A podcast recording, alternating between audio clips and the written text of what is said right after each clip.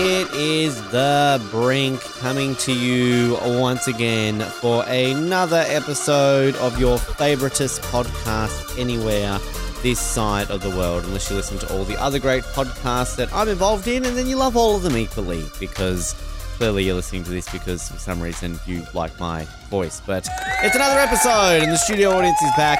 Episode 153 of the podcast version of The Brink. Exciting to be back after a few weeks away. We came back last week, and now we're back for consecutive episodes for the first time in a while, which is always a good thing. Big show coming your way today. We've got some regulars, and we've got somebody who is a regular who used to be a regular hasn't been back in a while. Nick, Nick Chester from New Zealand. He's about to be on in just a few moments, and you're going to hear a great catch up with him. We're going to talk a little bit about New Zealand council elections, as well as World Cups and money in New Zealand, given that it's a big talking point at the moment with money around the world, particularly for our Commonwealth nations, where the Queen has adorned our money for so long. Obviously, it's going to have to change a little bit now, so we find out from Nick how that is changing. We're also going to be joined by Casey again from the US of A, not in New York anymore, actually in a different city. We'll have to find out where she is and maybe another trivia section for her to get on board with this week. And Josh will be back.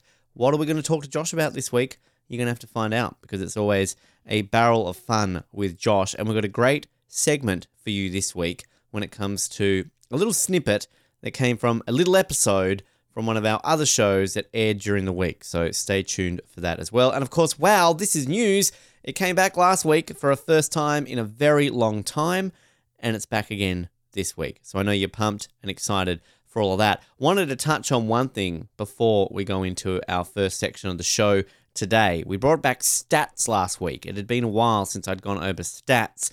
And in the last week, since we came back on air, I want to send a shout out to our regular listeners in countries such as the USA, Canada, Australia, Singapore. Had a big spike in Singaporean listeners in the last week.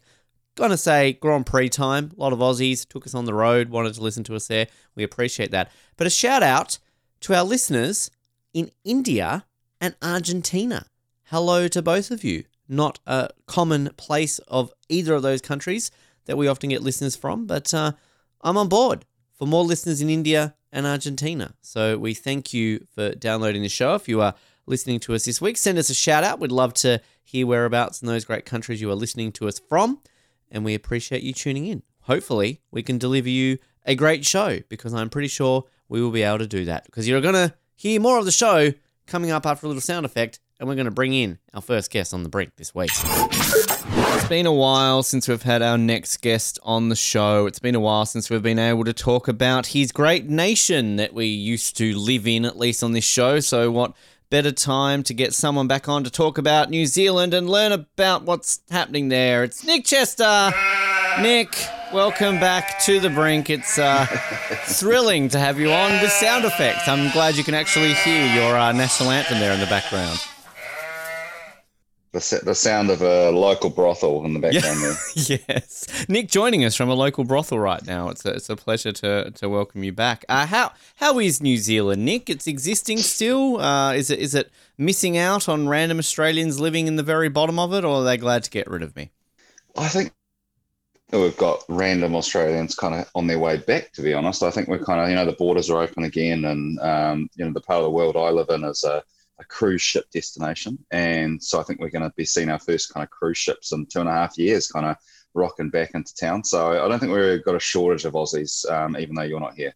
Thank you for that. I'm glad it still exists though. So that's um that's a, a positive uh, there going on with that because it's it's election season at least council wise and I have very fond memories of that 3 years ago, right? That was 2019 was the last time council elections yeah. were going on, which uh, hard to believe. But um, I, I, know your area is not having them, but uh, where you're originally from, usually uh, Waikato, Hamilton. Do you have any mayors standing on the street with signs thanking them for voters? I remember that when I was with you. That was a, a nice guy doing that. Um, yeah, is that, that is that happening still? Right. Yeah, yeah. So that would have been 2016. like six years ago, wasn't it? Yeah. When you were, yeah, when you were over here, and yep, and um, Round about now too. very was- close election That it one, was, It was very. It was pretty much around about this period. I think six years ago I was there. So yeah, yeah. yeah, yeah, and I think he won that election by like six votes or something. So it was a really close one. Um, Hamilton's always pretty close, and they tend not to keep their mayors around for more than one term. So um, the uh, the incumbent mayor is standing, and um, she, I think that I think her uh, deputy mayor is standing against her. So it could be an interesting one to watch that one. But uh, yeah, we, we are under uh, the the rule of commissioners here in, in Tauranga. Um, that we don't have any uh, any elections happening for our city council because that's not happening for an, an extra couple of years because there was a lot of political fallout and the mayor and everything kind of um, there was a, a, lot of problems last time. So yeah, they've been uh, put under we've been put under commissioners' rules for a couple of years, like Batman. I was going to say you said to me off air, kind of like Batman, which uh, sounds very interesting. So do you then, um, when you change address, that means that you then move into that electorate, so you can't still vote in Waikato if you haven't sort of changed it on the electoral roll. Is that generally how it works Yeah. in New Zealand? Yeah, no, that is that is the way it works. I actually, when I moved here a year ago, I actually changed over because um, earlier this year we actually had a by-election for our local member of parliament, and um, you know, like me being a total political tragic geek, I kind of wanted to vote in in that election just because I could. Um, but um, Tauranga is not a particularly um, competitive seat. It tends to be a very conservative seat. So um, basically, you know, the the national party we have over here, the, whoever they stand tends to win normally. But um, been a lot of controversy around our new uh, member of parliament since that happened. So even though we don't have a council election going on, it's been uh, been some some pretty turbulent times in my part of the world in terms of politics. So do, do you been fun all enjoy? the same? Do you? I was going to say, do you enjoy that more than Waikato? I don't know what it was like there for the the federal side of things, uh, outside of the the local side of things. Do you prefer where you are right now with that funness of it? Um, I, I'm not sure about that. I mean, um, I think I think it's probably more fun to be in a, a, a more, I guess, competitive place where you know, like it will change. Whereas here, you know, like it's always going to be the same party. Probably is going to be um, the ones that that win the election here, just because of the demographic we have here. Um, and the Hamilton seats tend to kind of go where the government goes. So you know, if our Labor Party, if Jacinda's party wins the election, then you normally have her party also wins the Hamilton seats. Um, whereas here, it doesn't matter. It doesn't matter who wins the local, the national election. The local will always be the same party. Kind of like that in Southland, I think, from memory. We kind of always seem to have that Yeah. side of things happening, which I'm I'm paying Yeah, attention so, yeah, to to Invercargill because our beloved Mr. Shadbolt uh, might be in a bit of strife. Uh, doesn't don't know if he's going to hold on this time because he's obviously had a bit of a rough three years. Which I don't know how how much do you hear about Invercargill up there? Probably not at all. I don't know. But uh, I mean, there's about 200 people running for mayor in Invercargill. Oh no, I think we. I think we do, you do. well, I think yeah, I think because you know Tim is such a he's kind of like a national icon, not just a local one in in, in Invercargill. And because he's been around for so so long, kind of everybody knows, and he's a big personality. I mean, you've met him, you know, he's a he's a big personality. Um, and so yeah, but I think probably it's just been a case of he's probably outstayed his welcome a little bit, and um, yeah, we'll just see if, if he ends up falling off his perch. And I think it might be one of those situations where maybe he he might regret not just retiring rather than than being um, yeah, I guess kind of kind of outvoted. But you never know. That's the thing. You just until the votes come in, and it's been really low voter turnout here. So our local elections, I don't know what you guys do for your council elections, but ours are total postal voting. So you don't go in and vote in a polling centre. You have to do it by post.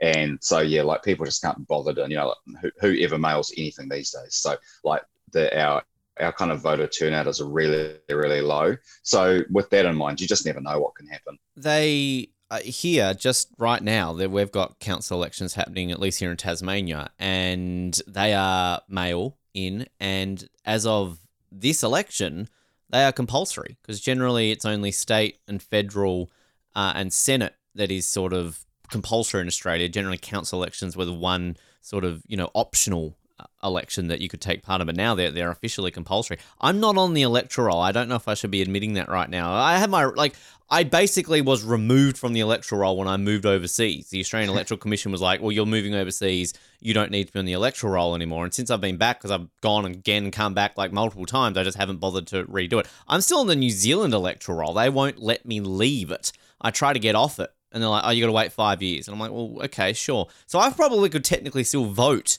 for mayor of Invercargill. Uh, so uh, I probably missed out now. I think it's a couple of days till it ends. But uh, I don't know if you want an extra vote, Nick. I know you can't vote right now. You could just vote for me if you make it down to Invercargill. yeah, that's right. Yeah, yeah.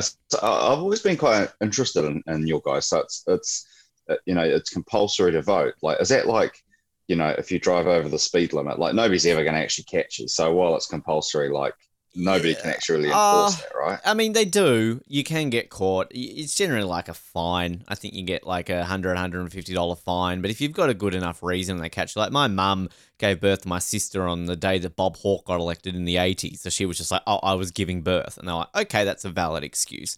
Um, and I've done postal votes before, knowing I wouldn't be at home when I was doing it, but I've got a feeling I, I might get a letter at some point basically saying you didn't vote in the federal election this year when you technically should have. Here's a fine. But I could be like, well, I was in New York City on the day and you won't let me vote. So, you know, it's kind of, I'm sure that's a valid excuse. But if you're listening, Anthony, uh, Mr. Albanese, Mr. Prime Minister, uh, I want to vote. Like when I left, I, it's not like I'm one of these people who are like, oh, I don't want to vote. I do. I wanted to. I'm like Hugh Jackman gets the vote. When was the last time he lived in Australia? So, um, yeah, I voted once in New Zealand, and I haven't voted for like five I thought, years. I thought, that, I thought the punishment might be they kind of put you in a room with Jonathan LaPaglia, and he just like beats you up or something like. he's, he's quite a scary looking man, isn't he? I'm just I'm just watching in the background where um, Australian Survivors on, and it's like ah. he, he he is a scary looking individual, isn't he? The the LaPaglia family in general are pretty scary looking individuals. I will admit that. Uh, his brother Anthony, of course, too, is quite well known. So um, yeah, I don't know if you'd want to mess with them. Uh, I, I, do know, I don't know if Anthony LaPaglia acts much anymore, but I know he's on one of those betting commercials at the moment. You know, like sports bets, the world's biggest betting company, and you're just like, yeah. shit, all right, Anthony, I'll bet. Just leave me alone. Like his ears a bit scary. Which I'm glad you're getting Australian Survivor. It's a bit late, but uh, you know, better late than never. What season are you up to, Nick? Do you know? um, it's the one that it's the one that Sandra was on. Is that the latest one? Yeah, earlier this year, Blood vs. Water. Yes, that is right. the the newest yeah, one. Yeah. So uh, her daughter on it yeah. too. So uh, yes, she's she's not bad. Yeah, not a bad player. Her daughter. So that wasn't a bad season. I, I only watched that one recently, but uh, much better than the uh, the one that came before it. Uh, so just just uh, if you if you're getting, I don't, I don't have to, I don't have the commitment to watch Australian Survivor. Yeah, there's too many episodes. I it's just, it's it's a long slog. It definitely is. Speaking of which, on Australian Survivor Archives, you can listen to our season three of Australian Survivor coming soon in 2023 when we cover all 38,000 episodes of that one. I uh, wanted to talk to you about World Cups because Initially, I went into this thinking, hey, let's just talk about this World Cup or this World Cup, this World Cup. But as you and I were discussing off air, there's about 407 World Cups about to happen in the next month, obviously leading up to the, the big one, the World Cup. But in the space of a few days, we are going to be having the Women's Rugby Union World Cup, which is happening in New Zealand, the Men's and Women's Rugby League World Cups, which I believe are happening in England, and the Men's 2020 Cricket World Cup, which is happening in Australia. Are you excited for any of these ones? Not not not to talk the soccer one yet. We know you're excited for that, but are you excited for any of these rugby or cricket World Cups that are uh, about to happen? Well, I mean, there's certainly a lot of buzz in New Zealand because obviously the the rug, women's rugby World Cup is here, and and so I think um, there's been a lot of promotion of that as you would expect. So I think probably um, New Zealand women's rugby is not in a great, great spot at the moment. So I think probably our chances of winning are quite low. I think England are like the overwhelming favourites to win that. Um, and so, yeah, I, th- I, think it will be more about the spectacle there. So it's always cool when you've got a World Cup in your back back doorstep, right? Um, I think league, I always struggle to get too excited about. I have got a photo of me with the the Rugby League World Cup, the actual trophy, because um, it like did the tour of the country last time it was hosted here, which was a couple of years back. Um, but again, it's a hard one to get that excited about because Aussie basically win it every time unless they play really badly in the final, right? Like that's Yeah. that's really the only thing that can go wrong. And cricket, I, I struggle with cricket because like there's so many of them. Like I, I just I can't keep up. There's like the 2020 World Cup, and you know I, I know there was COVID, but the 2020 World Cup should have been in 2020. It was Like, meant really to be. disappointing that they couldn't have um, just tied that up. Or was there a 22? There probably was one then. like there are so many of them. So the It's kinda crazy. women's, the women, that was just before COVID hit because uh, that was the weekend before because we had the uh, women's final at the MCG. They got like ninety thousand people. So the women's 2020 World Cup happened, then COVID hit, and yeah, the men's one was meant to happen in 2020, but then COVID. Then it was meant to happen last year, then COVID. So now they've put it to 2022. It's I think it's like the men's the the 50 over World Cup next year was meant to happen in like February, but now they've pushed it back to like November. I think it might even intersect with the Rugby World Cup next year. I don't know if they looked at their scheduling too well, but um, yeah. So it's kind of that was the obvious one to have the 2020 World Cup. But I mean, that's obviously in Australia. There's a bit of buzz around that at the moment, which it's it's strange because here in Hobart we've got I think the most matches of all the cities, but that's only because we get all the dud matches. We get like Scotland and Ireland and like Bangladesh versus the Netherlands and like you know we get all of them. So that's why everyone's like, oh, why do they get the be- most matches? And like, yeah, because we're going to get games that no one's going to go to. Although I wouldn't mind. I might go see Ireland, Scotland. Why wouldn't I go see my family heritage play? But we don't get any Aussie games. So thanks for that. But uh, New Zealand, you were dominating cricket. You're the Test World Champions. You were the nearly the the rightful one day World Champions. We know that. Uh, nearly got the 2020 World Championship as well. But I think you're choking a little bit. What's happening to New Zealand cricket? You you got at the top and now you're choking already, Nick. This is not like New Zealand.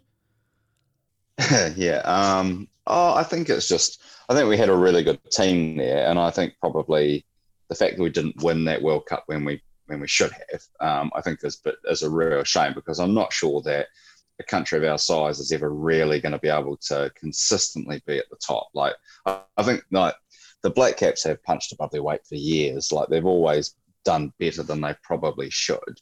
Um, and we seem to have a real knack of beating India at, at major competitions like this. So I don't know why we always seem to be the ones that knock India out. Um, and so, yeah, I mean, like I, I wouldn't count us out. And I think the great thing about 2020 is it's the kind of format that anybody can win on the day.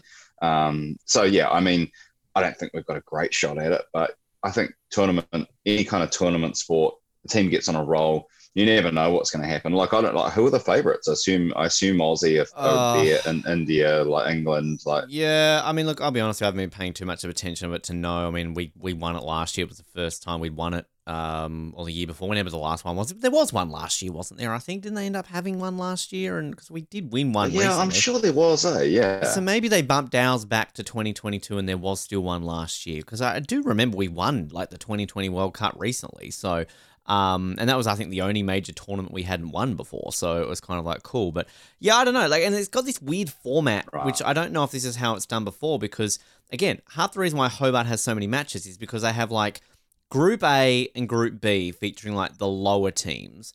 And then basically the top two of each of those then make it into another group. So basically, Australia and New Zealand are in the same group, but we don't play for weeks yet because the first two weeks are basically uh, Scotland, West Indies, because they're obviously sucking at the moment, Ireland, Zimbabwe. They're all the teams in Hobart. And then in the other group, you've got Namibia, cricket powerhouses, uh, Sri Lanka, Netherlands, and the United Arab Emirates. So uh, the top two. So Sri Lanka, Zimbabwe, and West Indies mustn't have been doing too well if they're in those sort of bottom tiers at the moment. And then you win those, and you go through to the other group. So uh, looking here, Australia, New Zealand, England, and Afghanistan are automatically through to the next round. So they've done all right. And then in group two, you've got Bangladesh, India, Pakistan, and South Africa waiting. So yeah, it's a weird tournament, but um, you know, typical cricket tournament goes on for about six weeks, I think. So you'll you'll get sick of it eventually. yeah, yeah. I mean, it's it's funny how Afghanistan, like, because I think they've actually done all right in recent times. Uh, um, so so yeah, I think like 2020 is quite good because I think it is starting to get these other these other countries can start to get involved. Um, and know, talk about chokers. Like South Africa are always favourites for these tournaments and never win anything. Eh? Like, Yeah. so maybe it's their time. Maybe they're gonna like just throw a spanner in the works here. Who knows? Yeah, I wouldn't mind seeing them do all right. And I think uh, Afghanistan were meant to come to Hobart last year and play our first ever test against Australia, uh, but they cancelled it because of the whole Taliban situation. So ultimately never got that. Right. Got an Right. Ashes test. That was all right in the end, but uh, it'll be interesting to see how that goes. The, the Women's World, World Cup of the Rugby Union that is about to start. You mentioned about New Zealand maybe not doing well. Looking here at the history of the tournament, there have been eight Rugby World Cups for women since 1991. Six of them have been won by New Zealand. Uh, five of them have been won by New Zealand. Two of them won by England. Can you tell me who won the very first ever Women's Rugby World Cup? Because I don't think you'll guess who actually won it. And it's not Australia. It's a country you wouldn't associate Wales with winning. or somebody like that. America. The US won the very first Uh, okay. Rugby right. Women's World Cup in 1991. Yeah, Australia have never even made a final. We finished third in 2010. That is the best we've ever done in a Women's World Cup. So there you go. Canada have even made finals, and Australia haven't. So uh, we're not too good in the uh, the full women's rugby. We're all right in the rugby sevens, but uh, not so much in the uh, the 15s. It seems there. So are you going to go to any matches? I don't know if there's any there in Tauranga, or are you going to go to Hamilton or wherever is nearest for you to go to a game? Um, I haven't I haven't planned it yet, but um, you know, there's always potential. Um, um, certainly one that gets caught up in some of these tournament things. So you never know. You might find me at, at a game somewhere. It'll be exciting to see. You have to send some photos through. Uh, I'm I'm pumped though, Nick, because in about five or six weeks' time, the World Cup. Just you don't even need to say what it is. The World Cup is on, which obviously we're very excited. It feels weird, doesn't it, that it's this late in the year? But obviously, it's a different World Cup, being in the Yeah. soccer mecca of Qatar. Now, first of all, New Zealand. Unfortunately, you you guys were robbed. You should have made it. Uh, I don't know if you you're reeling from that, but uh, clearly should have made it earlier this year. It was Costa Rica, wasn't it, that you missed out to? But uh, are you are you disappointed that the All Whites narrowly missed out because you guys were robbed? You should be there. Yeah, I mean, it's it's one of those things. I think um, I, I think we have really struggled since Aussie left to go to the Asia Confederation. You know, I think there's not a lot of competition for us, and it's like we're playing countries that I've never even heard of and friendlies and things like that. And that's why it was so cool to have friendlies against Aussie recently because you know we just generally don't get those kind of competitions. Um, so yeah, I think I, I kind of never expect us to make the World Cup because it just doesn't. You know, it's really really hard for Oceania to get into the World Cup. Um, you know, until next time in Yeah. 2026 when we've got a, a, a guarantee. You've got your guaranteed Um, spot. New Zealand that- has a guaranteed spot at the World Cup from the next uh, cycle onwards. So congratulations. yeah yeah yeah so so yeah so i think um I, I, I can't be too upset about it um i mean it's always nice when we do make it and i think you know like there's that fantastic piece of pub pub quiz trivia that the only team at, at the last world cup that we attended which i think was 2010 Yep. um new zealand was the only team that was undefeated You were. um, because yeah, the eventual winners lost a game in pool in the in their pool game, so everyone else had lost the game, um, and the champions lost earlier in the competition. So we were the only ones that had three draws um, and got knocked out in the group stages. Yeah. So you're, you're undefeated at the World Cup since, uh, well, I mean, you, Yeah. you lost, was it 1982? You were at the one before that. So Yeah. uh, not sure if Yeah. you, you had draws there and that. But I mean, it's, it will be interesting knowing that the next World Cup, it's basically guaranteed because I know there was a lot of media in Australia about how, you know, they were all like, oh, well, it's, it's, Great to qualify for this World Cup because I thought we were choking. We did not look good there, and I have no idea how we ended up beating Peru, but it happened. But um, I think that a lot of people are talking about like, oh, you've got to. This is the last one where it will mean something to qualify because the next one it's going to be so much easier to qualify for. So you know, it's it's a little bit this way. Which what do you think of forty eight teams in the World Cup? I think we've talked about this before on the show. I believe we have. But uh, are you are you pro forty eight teams or do you much prefer the thirty two?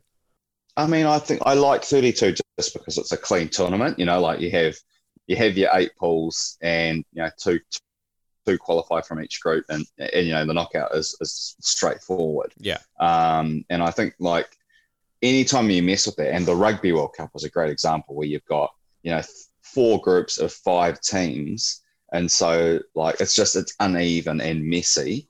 Um, and I think that's you know like it's one of the things I don't like about the when they changed the Euros to um, being what is it now? 24 teams instead of 16. When it was 16, it was a short, sharp tournament. You know, you went into the quarterfinals, and now it's a bit messier. But to be fair, the last Euros actually worked really well. So, you know, like I, I guess it's one of those things. Like until I see it in action, on, I'll, I'll, you know, I won't judge it until I have actually seen it for myself. And I think the next Euros, are they not making it 32 teams? I think they're even increasing it even more to kind of be like the standard World Cup, sort of what we've got now. Right.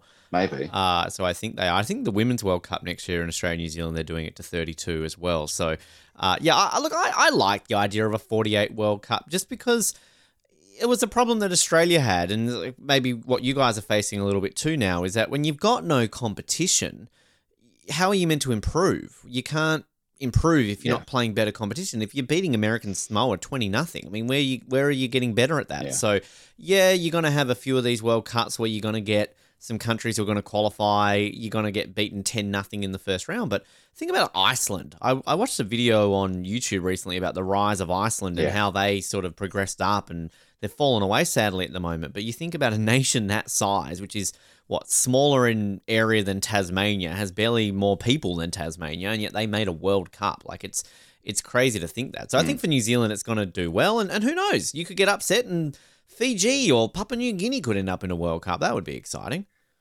Wouldn't wouldn't be the first time. Wouldn't be the first time that's happened. But um, but yeah, and I think like it's it's not like there's not good competition because you know like the current European champions didn't qualify for yeah. the World Cup this year. Like Italy are not going to be at the World Cup, so it's not like I don't think it's a quality issue. I think it just makes the tournament a little bit messy that you're going to have these groups of three teams, and you know I think that that that makes it a bit kind of weird.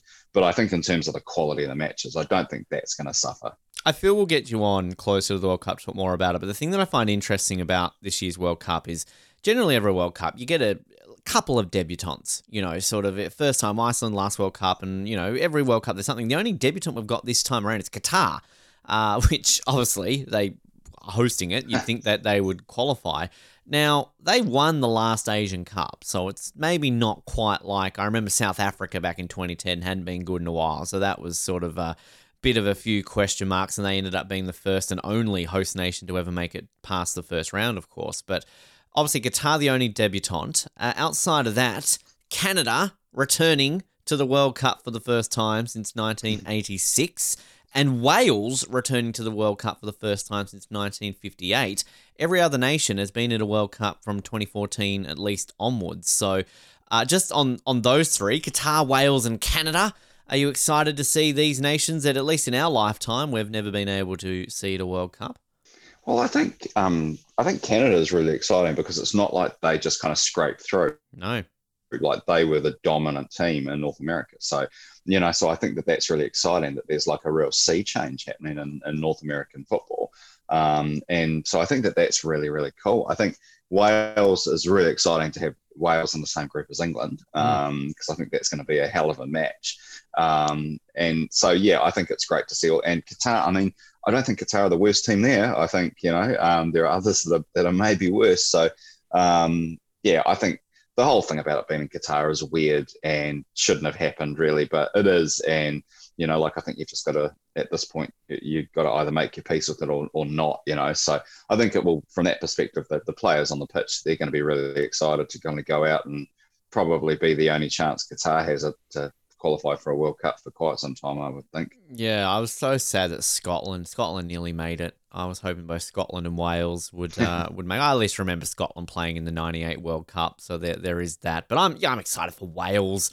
Uh, I love seeing a, country like that make it to the World Cup that hasn't in a very long time. And yeah, against England, uh, you know, I know that's your team, Nick. How, I mean, how are you feeling? Is this it? Is it coming home? All this kind of bullshit that we're going to put up with. Um, you know, the Queen's died now. Do it for the yeah, do it for Prince mean, Charles I, or King Charles. Yeah, I mean, I've always because I've got English heritage. I've always supported England, but to be fair, like I'm I'm definitely more of a club person than a than a country person. Like my club is Newcastle United, and so I'm really looking at what players from my club are playing. And like we've got a great player who's playing in the Brazil team, so I'll be watching how he goes for Brazil. Um, we've got a player in the um, the Swiss team, so I'll be kind of watching what Switzerland do.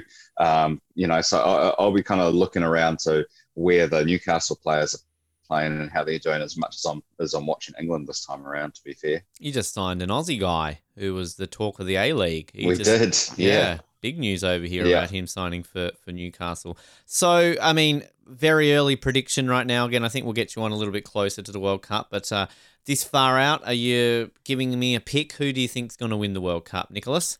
it's hard to go past Brazil really at this point. Like I think they they haven't lost to anyone except Argentina for like three years or something, right? So um, you know you've got to be kind of fancying them to do pretty well. I think a lot of those European teams are kind of in, I guess, a bit of a transitionary phase. So Brazil and Argentina, it might be time for it to go back to South America, which it hasn't for a while. So um, yeah, I, am feeling pretty good about both those teams this time around. I think uh, no, it's not quite the longest drought New Zealand. Uh, sorry, Brazil have had the longest drought New Zealand's had without winning a World Cup. Um, 24 years it was between 1970 and 1994. I thought maybe this might be their longest drought, but I would assume this would be the longest drought without a South American win because at least between 70 and 94 you had Argentina win it twice. So obviously we have not had a Brazil uh, get your regions right Ben a South American team win it since 2002 so it's been 20 years. So uh, obviously, as much as I'm a, Germany man and, and would love to see them win it again, I, I think it is about time that we get a South American team win it. And I've got some good Brazilian friends who live in your country, so I think uh, maybe we can jump on board them. I still love to uh, mention 7 1 from 2014. It's a great, great day. But, um, you know, I, I just, I'm not a Neymar fan, but I'm also not really a Messi fan. So it's kind of like I don't know which is the lesser of the two evils. Right. Um, so I don't know. Brazil. Brazil, yeah, but Argentina. I've never seen Argentina win a World Cup in my lifetime either. So, eh, sure, why not? if I had to choose between the two, Uruguay. Yeah. Sanchez, yeah, I, what's I he still playing? Suarez, uh, the biter, is he still playing? Cheat? Yeah. I'm not sure if he's still playing for the country or not. I'm not entirely sure, but because um, is it Uruguay who's got the guy from um, the, the the new Liverpool player? Um, is he is he from Uruguay? I, I don't know. I need to I need to get schooled up again. I do start to forget where all these players are, are from. Um, but I think that's one of the great things about the FIFA World Cup is that there's always at least seven or eight teams who mm. theoretically could win. I mean, you got Brazil, Argentina, you know, France, Germany. Um, I think the Netherlands are there, Belgium are there potentially this time around. Um, Spain always a you know a threat, and then there's always those kind of outsiders, you know, like Portugal. Yeah, there's always a few. So you know, like it's not it's not unreasonable to think that there's 10 teams that could potentially win and that's that's really cool i always like that i would love to see belgium win i i've always been a big fan of belgium and i think they would and the dutch uh, I'll, I'll be honest with you. I, have gotten a bit sick of Dutch fans in the last few years because of Max Verstappen. That's purely a Formula One thing. But um, I I've always liked the Dutch, and I've always probably if I had a second team outside of Germany that's not Australia, obviously, uh, it probably has been the Dutch. So, and they've never won it, of course. So it would be nice to to see them. And and let's not forget, you got a side like Croatia four years ago somehow made it all the way through to the final. So uh, yeah, it's not out of exactly. yeah. realms of possibility. Yeah, and Croatia, Croatia are playing really well too. Yeah, exactly, exactly. It's it's exciting. It's very exciting that it's it's coming around. always love that every four years when you've got a a World Cup, a Commonwealth Games, and a and a Winter Olympics in one sort of year. It's always exciting. Before I let you go, Nick, uh, I mentioned before, rest in peace, the Queen. Sad. Uh, your money. Now, I know in Australia there's been a lot of talking point about our money and how that's going to change. Uh, when does your your coins start to get into circulation? And which note was the Queen was was on? And do you get Charles now automatically on your your note?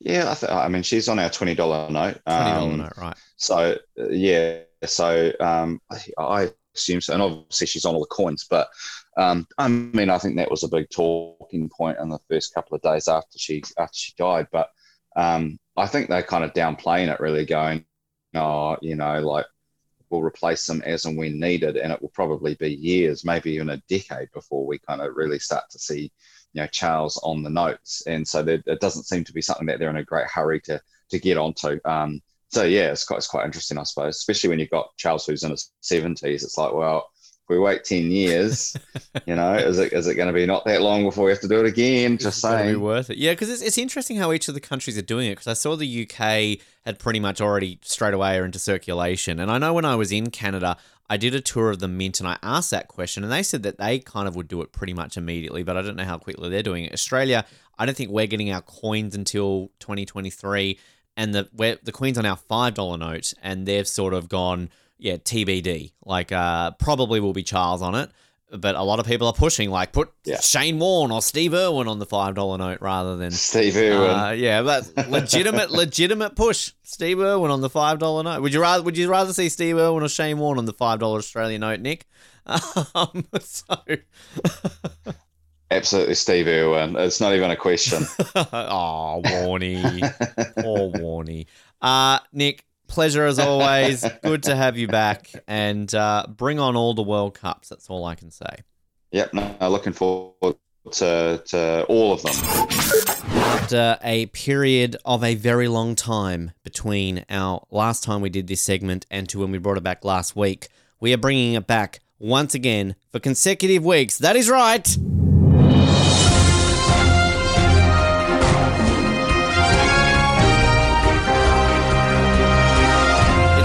This Is News, that segment where we bring you news that is actually news, even though it maybe shouldn't be news, and we work out if it should be news. Formerly, fail or no fail, we just gave it a fancier name on the podcast version. A big one this week that has actually made a bit of news. I've seen this headline floating around in many places. A cheating scandal that has rocked the competitive fishing world after weights were found in catches in Ohio. Two fishermen appear to have been caught hook, line, and sinker after allegedly putting weights in their catch to try and cheat in the tournament. Jacob Runyan and Chase Cominsky were hoping to come first place in the Lake Erie Walleye Trail Tournament in Cleveland, in Ohio, and would have walked away with a prize of 30,000 US dollars. However, they were disqualified and are now being investigated by Ohio's Department of Natural Resources, according to NBC News. Now, footage on the way in shows tournament director Jason Fisher. Jason Fisher, he's a tournament director of. Yeah, I get it. Uh, he opened up a catch before shouting, We've got weights in fish. Fisher tosses the balls out of the catch as people off camera are heard shouting in disgust at the fishy behavior. One clearly upset man repeatedly shouts, You mother fucker. Uh, I was going to try and find a censorship thing, but we swear all the time in the show, so what am I talking about? If the weights had never been found, Runyan and Cominsky would have lifted the trophy for heaviest fish. The anglers have not responded for quests for comment.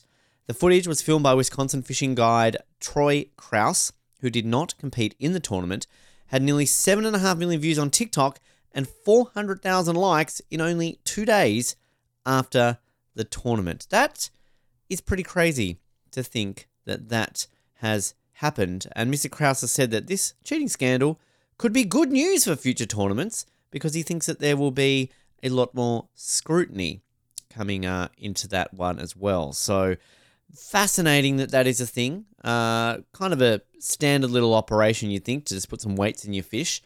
Uh, to win the heaviest fish, kind of obvious one there. I, I still think the star of this story is Jason Fisher. Why is this not being filled with puns? I getting these again off Sky News on their odd news section, and literally the guy's name is Jason Fisher. So for that, I'm giving it a sound effect because it works quite well. Jason Fisher, he wins this week's segment so far. But we've got two more to read for you here, so uh, it could get even better.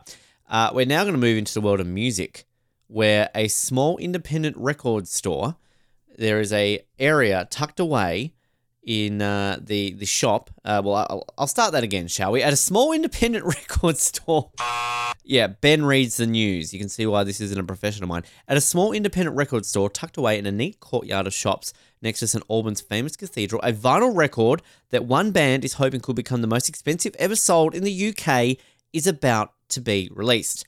One physical copy of prolific indie band The Pocket Gods' latest album, Vegetal Digital, has been produced, going on sale at their hometown's Empire Records for the rather large sum of £1 million. With charts of the music industry's most expensive usually throwing up world renowned artists such as Rolling Stones, Madonna, and U2, and songs such as Michael Jackson and Janet Jackson's hit Scream. So they're sort of relating this Sky News to most expensive tours and most expensive music video of all time. Uh, they're saying that this might seem like an improbable feat, but the Hertfordshire band's frontman Mark Christopher Lee, good actor, is confident they will find a buyer. Why are they trying their luck? Well, they have a long protested about what they say is a lack of fair royalties paid to musicians by Spotify and other streaming services, an issue raised by high profile stars including Taylor Swift. We don't like to say her name on this show. Uh, who cares about her? Uh, moving on. Highlighting the fact that it only takes 30 seconds for a song to trigger a streaming payment, the Pocket Gods have been recording songs of around this length since 2015.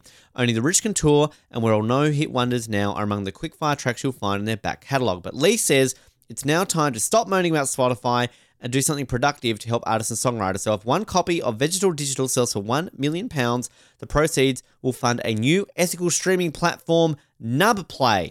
It sounds ambitious, but the musician says he believes the record could be snapped up within a couple of weeks. Now, this is an interesting idea.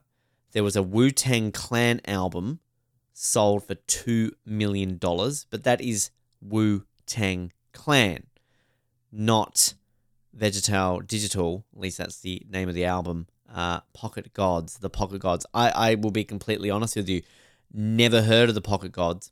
And if I had a million pounds to just throw out there and buy something, I'm sorry, but I'm not going to buy this album. And in all fairness, if I had a million pounds and just steal your idea, create my own music streaming platform to do it myself, because you've just kind of given people out there an idea to do it, and maybe they can do it for less than a million pounds. So, uh, yeah, not only does this get up for Ben Waterworth's reading skills this week and for mentioning the T word, but you're also going to get up for this story because I'm not a fan. Sorry, Pocket Gods. A million pounds for your album. I bet even Madonna couldn't sell an album for a million pounds. I mean, Wu Tang Clan did, but that's Wu Tang Clan. I love Madonna, but I don't even think she could be right now. Like, I've got one album, there's only one existence. It's never going to be digital. It's only one album, million pounds.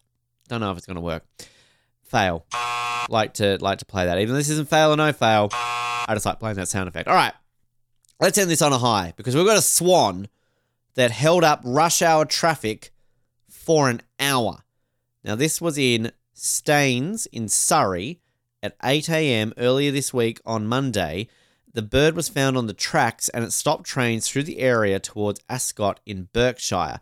Southwestern Railway's Twitter account joked that our very own Sergeant Angel dealt with the swan, a reference to the 2007 police comedy Hot Fuzz. The film has a scene where Simon Pegg's character Nicholas Angel and his partner chase an escaped swan through the town. Network Rail's Wessex route posted an image on its Twitter account showing the animal being carried in a bag. Some affected passengers in Staines were not amused, with one tweeting, Stuck on bridge between Staines and Egham because a swan is sitting on train tracks. 50 minutes now pass. Can someone come and move the bird? I'm going to say this right now. We saw the performance of the Sydney Swans in the AFL Grand Final about a week or so ago. Two weeks ago, actually, if I do my maths correctly. And they were basically sitting still and not moving for a good portion of that game. So maybe this is just a repercussion of Swans not having a very good last couple of weeks. They're just having a sad time of it, so they're just going to sit on a train track. I got to say, I'd be pretty pissed off if I'm stuck on a train for 50 minutes because a bird is sitting on the train tracks. I'm not condoning running over the bird or anything of the likes, but why does it take 50 minutes to get a swan off a train track. Now, either this is a very finicky, tough bird to catch, or you've got some very lazy council workers. So, yeah, I, am going to give that one a. Although I will say the picture, cute. I like it. It's a picture of a man with a swan, and the swan looks not too happy to be carried by the neck. But uh, anyway, um, yeah, I'm to give uh, this week's Wow This Is News a big fat not not my favourite. Let's be honest. We've done better with that, but uh, we tried. Let's see how we can go next week.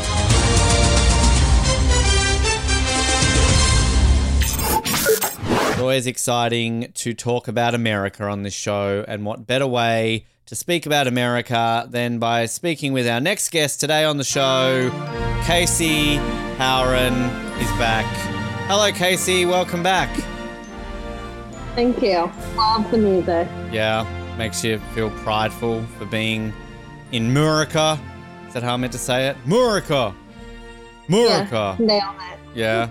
Um, even more. really aggressive on the M. Yeah, exactly. Even more so now that you are in your nation's capital. So that's exciting. Yeah. You've officially moved south. You are now neighbors with Joe Biden. How is Joe as a neighbor? Very quiet. Very quiet. Yeah. Yeah, great neighbor. I, I noticed recently that he posted a picture of him in some really fancy sports car, basically saying like, "Hey, America, we're driving forward." He had his shades on, giving like a thumbs up. Kind of, he kind of looked like one of those old men who just gets a fancy car with the midlife crisis. Um, so I mean, he's midterm, so midterm crisis. maybe, I mean, he's much more midterm in terms of the the age. So you know, there, there is that. But how is um, Washington? How was the move? How is uh, the the city that you're in right now? Good so far. I've only ventured out a couple of times, but move was easy enough given that I hired movers to do all the heavy lifting. Yep, So lazy. Just uh, you know, you could have easily pushed all those from New York down to Washington. It's not that far. You know, it's yeah, could have just dragged my couch Yeah. behind my car. Push that it- would have been fine. push it along the road, get a trolley on it. That that kind of works Mhm. there that way. Uh, I mean, you've only been away from New York for what a few days at the time of recording this. Do you miss any of it though? Like, I, I know you and I were talking a little bit about bagels and the food and all that kind of stuff. So, I mean, do you have the conveniences of New York there where you are in, in Washington, or you haven't really tried that out yet? Haven't tried it out yet, but I think it's still going to be pretty convenient. I'm not going to have the same number of options as I had in New York. Could order Uber Eats from literally any restaurant pretty much, but In the world, be that you could just Yeah. you know you could order a restaurant from Hobart and it would be in New York in like an hour. It's very convenient. everyone ships to New York City, obviously. No, but almost any like restaurant in Manhattan could easily get delivery from. There's a lot less kind of options here, but still not bad. You So You're most excited, though, I think, for your beloved Washington Capitals, who Mhm. you are seeing as of the time of recording this tomorrow night. Obviously, by the time this is released, you would have already been there. But uh, how many Caps games did you used to go to back in the day when you did live in the DC metro area? I was talking to my friend about this, and I think our record was like 12 in Wow. this season. Nice. Yeah. That's um So- I actually I you know me to the point where you know I like lists and I do actually have a bit of a list database where I keep track of sporting matches I've been to. I looked at this the other day. I've only been to 12 NHL games in my life. So um there's a you know comparison I guess when you live on the other side of the world it's a little bit difficult but that's not bad. I mean they're easily easily accessible. I guess when you live there and I think there's a Yeah. there's a notion that all American sporting events are expensive, but you know, you know where to shop, you get the right tickets, they're not that badly priced. Yeah, I can get tickets for like 20 bucks. I think that's how much paid for the ones for tomorrow. And the stadium is kind of small enough that even though they're in the top section, it's still a good seat. Which you now have a jersey to wear, which you've never been to a home Caps game with a jersey, if I'm not mistaken. So there, there is that. Uh, so that's exciting. That. But you, you kind of wanted, I think you wanted the white one. You wanted the away one. So will you look at that maybe at the team store tomorrow night, kind of thinking like, hey, maybe I can get, you know, different different nights. I can wear my different jerseys. Maybe. I I've given you ideas. You weren't thinking about that until I just said that. I was not thinking about buying another one. I only like just bought this one Mm. in the spring.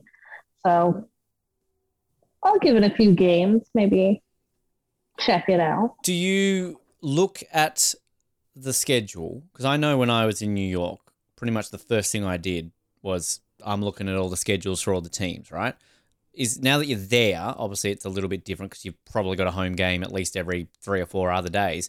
Do you Yeah. already look ahead and go, okay, I, I want to see them lose to Calgary. I want to see them lose to Anaheim. So I might go to those games. Uh, I mean, are there any particular ones that you will look at? I would say the Calgary and Anaheim ones are not my top priority. Oh, come on. those teams aren't.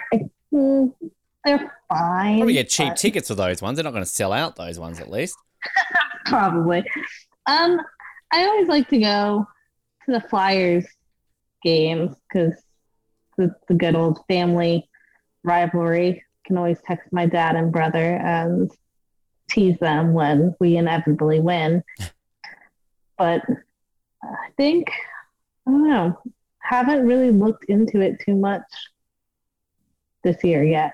Well, the the thing that I would be intrigued is that I can imagine tickets are going to go expensive, particularly later in the season, because your man Ovi is third overall, of course, now on all time goals. He's only 21 goals behind Gordie Howe and uh, another further 93. So, what's that? 114 behind the great one, Wayne Gretzky. Now, probably won't be this season that he would crack Gretzky. He should beat Gordie Howe at least this season, but I can imagine that that will get closer and closer to selling out because I know it's a similar thing in the NBA. LeBron James is closing in on uh, I think it's Wilt, Wilt Chamberlain's record uh, of most points in the history of the NBA. So we could see two all-time records go in the next couple of years in both sports. But is that something that you'd like to try and be a part of? I mean, obviously it'd be a very hard ticket to get to if he's a couple of goals away from it. But is that something you'd like to maybe see? Because he could be the first to get to 900 goals. He gets past Gretzky. He only needs to get six more after that to, to reach the 900 mark.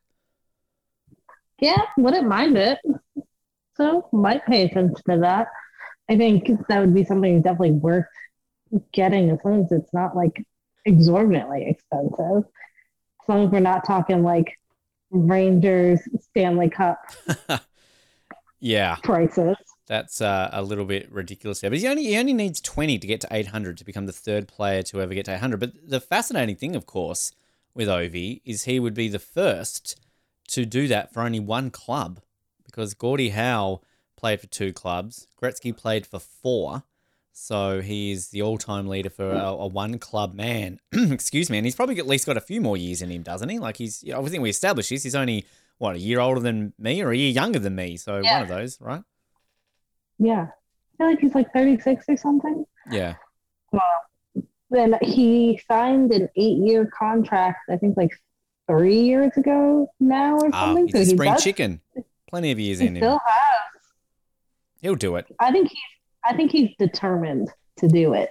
So I think he's gonna You're stick that around until close. that. This is the thing. Like, how can you be that close and not go for it? Like, people, players, Exactly. I don't play for records, all that kind of bullshit they tell the media. I'm sorry. Like, if you are 114 goals away from breaking a record that many people said would never be broken, you are going to keep going. Yeah, especially since he tends to have like an average of around fifty goals a season. It's attainable within the next couple of years. seasons. So Yeah, exactly. I mean, Yeah. LeBron's famously said he wants to keep going until his son gets drafted. So I mean, he he's getting on a little bit. He's older than Ovi, but we've um, I think I would have shown you when I was there. We had a AFL player this year crack the 1,000 goals, which is only I think Yeah. two or three other players had done that in history. And of course, here everyone runs on the field to celebrate. It's kind of a, an age old tradition. I don't think they do that on the ice for ice hockey. Probably doesn't really work that way. But um, yeah, he so Buddy Franklin's just signed on for another year. He won't beat the all-time record because the difference in AFL is that when I was growing up, it was a regular occurrence for players to kick 100 goals or more in a season, and that's where the tradition came from. You kick 100 goals, people run on the field. You get to 1,000, you run on the field. You break the all-time record, you run on the field. Whereas now, I mean, Carlton's uh, Harry McKay, who won it last year, and Charlie Curnow, we've won two in a row. Yay, go Carlton. Um, they're, they're only kicking like 50 goals in a year. So, like, they've halved the amount of goals that generally get kicked. Whereas hockey, it's kind of, you're there and thereabouts, right? It's sort of, it doesn't really shrink like it does in AFL. yeah, I feel like as long as you're a consistent player, then yeah. Have you met. Ovi? I don't know. Like, do you go to these things where you go and get signings and things like that? Have you ever done that? No, I haven't. I feel like I would just be too awkward in those situations. I think it'd be a cool thing to. Do. I mean, it's something that I've never tried to do when I've been in America or Canada. I know um, a, a friend of this show's uh, been on many times. Uh, goalie here, Joel. He's a big NHL fan. When he's gone to the states, he's worked out like he's a big San Jose fan. So he went to San Jose and like stood near the door and like waited and got all these plays. Like he got things signed and all that sort of stuff. So he knows how to do it. But I mean, you, you know, you could do it this year. You're there, hang out. You know. Well, they were just advertising. I think earlier this week, Ovi did his first public signing for the first time since before COVID, and I think now practices in like their practice facility are open to the public again, so that like could hang out after probably. And I did when I was in Winnipeg one time. We went to they had a Jets like open training family day, so we went there and you sat there at the rink and watched the Jets train, and we stood on some section where the players were coming out. We were fist bumping the Winnipeg Jets. And could I tell you who they were? No, uh, but you know I I fist bump. I've touched a Stanley Cup ring. We had a guy on this show. Oh, a decade ago with one of these silly USA Canada tours that they did for a while, and they got like C list hockey players to come out. I had uh, can't remember his name, but he, he won a I think it was with Colorado actually. Funnily enough, when they last won the Stanley Cup, he had, had won one with them. So got a photo with me with the Stanley Cup ring touching one. So you, you track down Ovi. Come on, Casey, we'll see. do it. and what's your man, your boyfriend Wilson? Is it? My recently married boyfriend. Oh well, you know you can have him. I can. Well, she's a volleyball player, isn't she? Um. So yeah, you know, marriages don't last. We know that. So uh, we can we can we can work on that. Um, I have a game for you today, Casey. Which this is kind of a thing, quizzes and everything. Like last week, we tested your knowledge on Murica. Um, this where I did great, by the way. you did actually did solid, very well. Yeah, I did. Um, this week, I'm going to test you on Australian sports teams. Get excited. That's the sound Why? effect. Well, I'll tell you what. This is going to be a, a, you got a one of four chance of getting it right. So I've got 20 teams here, 20 franchises, and you need to tell me whether they are a AFL team, so Australian football, a rugby team, NRL, a cricket team, the Big Bash, or a basketball team, the NBL. So I've gone, I haven't included soccer or rugby union here because we could get really technical there. But uh, I, I think, again, you got a one in four chance. How you feel. There's some in here you will know because you've heard me talk about them. And there are some in here if you don't get, I'm not talking to you again. I'm just saying that now. that assumes I listen to you when you talk about these things. True. No one ever does. But I, I will clarify that this week I've got the proper sound effects for you. So if you get one correct, you will hear a. And if you get one wrong, you will hear a. So very solid there. Good job. All right. So to clarify, AFL, rugby, basketball, or cricket. You got to guess which sport they're from. Okay, you ready? Um, sure. All right. The terribly. the Panthers. What sport would the Panthers be from?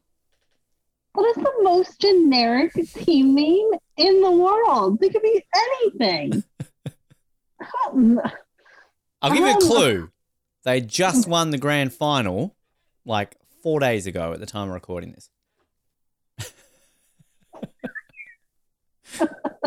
I know you had recently been talking about AFL grand finals and rugby grand final. AFL grand final was not four days ago. So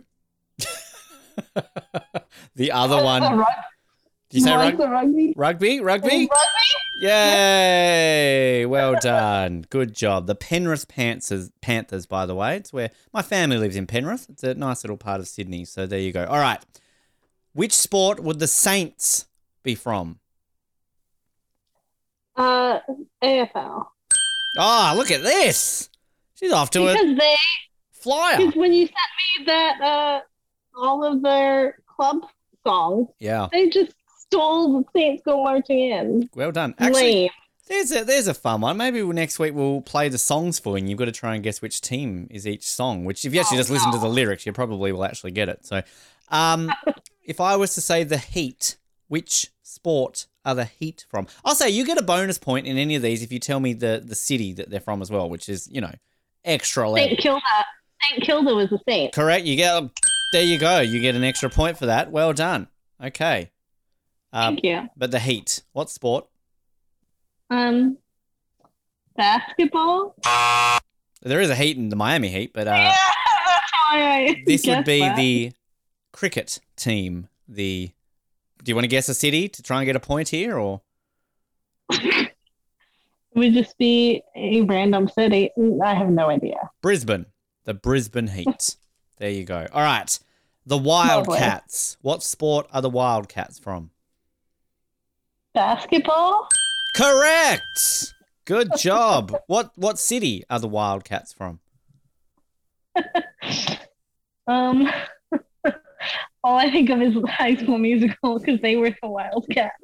It is not the High School Musical Wildcats. We don't have a city here called High School Musical, sadly. Um, you could just guess a You don't have random. an H No, time. Ran- I mean, how many Okay. Australian cities can you name? There you go. Um, probably like four. Name one of the four. Go on, you might get close. Well, you've already done a Brisbane team, and I know it's not Hobart because you would have been talking about them more. Um, no, Melbourne? Perth, the Perth Sorry. Wildcats. The Okay. Dragons. What sport are the Dragons? Oh my god. Um, I haven't guessed cricket yet, so You you guessing cricket? yeah. Wrong. They are rugby. They are NRL. It's my dad's team, and I you won't guess the city. It's St George. It's a it's an area of Sydney. Sorry, the St George Illawarra Dragons. They have a merged team. So yeah, um, might get this one if you pay attention to all the rants that I do to you. The Taipans. Oh, I do not pay attention when you're ranting at me. I could give you a really big clue, but I'm not with that attitude. So Well, I'm just trying to think when you're ranting at me, it's usually about don't finish that sentence. Move on. of the sport. Mm. It's usually about AFL. You only ever really talk about rugby recently. So I'm going AFL. They are a basketball team from Cairns, and Oh, we lost to them the other night when I went to the game. So, yep. Uh, the Swans. Where are the Swans from? Well, sorry, where, what sport and where are they from? I mean, this could be an easy one if you pay attention to the last week or so. my God. Uh, did I ever tell you my rants come with homework? Come on. no. I feel like this is just revealing how much I don't, Don't give a shit. Yeah. Yep. listen Yep. when we talk. Mm-hmm. Do you want that Jeopardy music or? I don't know if that's going to help. All right, need an answer. Come on. Give me an answer. Rugby? They are AFL. They lost the grand final a week or so ago. Um, do you want to guess a city for a bonus point, or this is just guess the most obvious city in Australia? There you go. I'll give it to you. All right. Thank you. This is one of these ones. If you don't get, I'm hanging up. The Jack Jumpers. All right. Yes. That is the Hobart basketball team. I'll give you the point. They're technically Tasmanian Jack Jumpers, but I'll give it to you because no one gives a shit about the rest of the state. Uh the Lions. what sport are the Lions from? Yeah, they could be any sport. That is the most generic.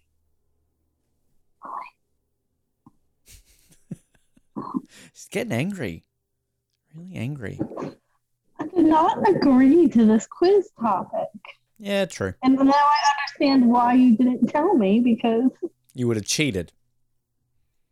I would have told you. Sorry, I'm busy. Yeah, I hear that a lot. Um, alright. AFL? Correct. Want to guess a city or not really? Melbourne? The Brisbane Lions. Damn it. I feel like I did know that. You, you probably should have. The Suns. What sport are the Suns from?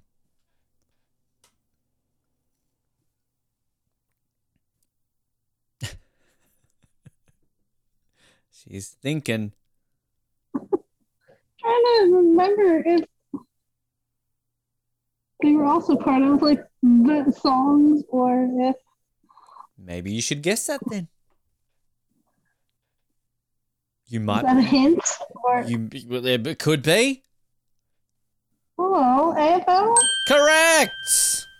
Do you want to guess the city? Uh, you won't get that. Gold Coast. Gold Coast Suns. We like the Gold Coast Suns. Uh, the Warriors. What sport are the Warriors from? That sounds like a rugby name. I don't know. Correct. Well done. Um, I'll, t- I'll give you a big hint to get a bonus point. What Mhm. country are the Warriors from? New Zealand. Correct. yeah, we have a thing in Australia, kind of like I guess you guys in Canada, where every now and then we'll let one of their teams in. So um, we'll Let them join. we'll let them join. Um, the Kings. What sport are the Kings from? Cricket. Basketball. Give me a generic Damn. city in Australia.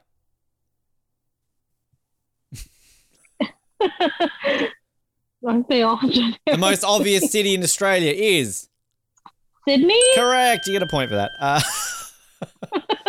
all right, more pressure on you. You get this wrong. Ben disowned you.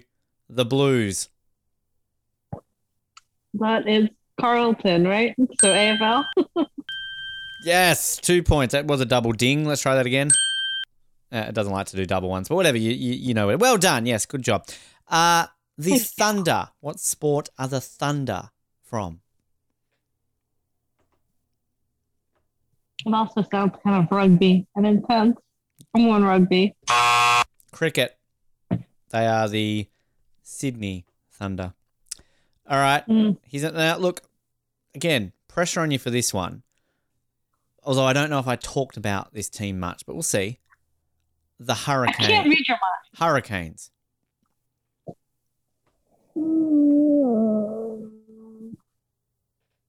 What are you pointing at? Is it in view? Sort of. I don't think it is. Whatever you point, all I see is your messy It's a hat. background. It's a hat that I own. Yeah, well, I can only see like half of it.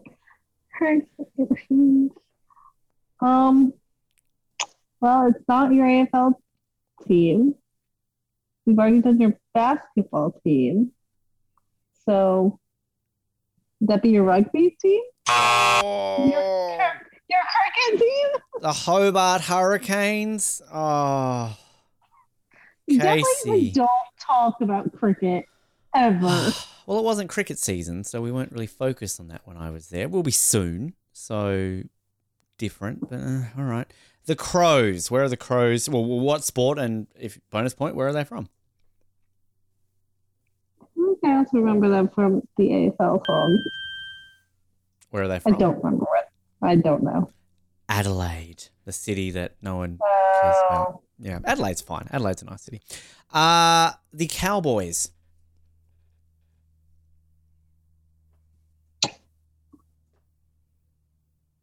Um, This is a great game. Love it. basketball? Rugby.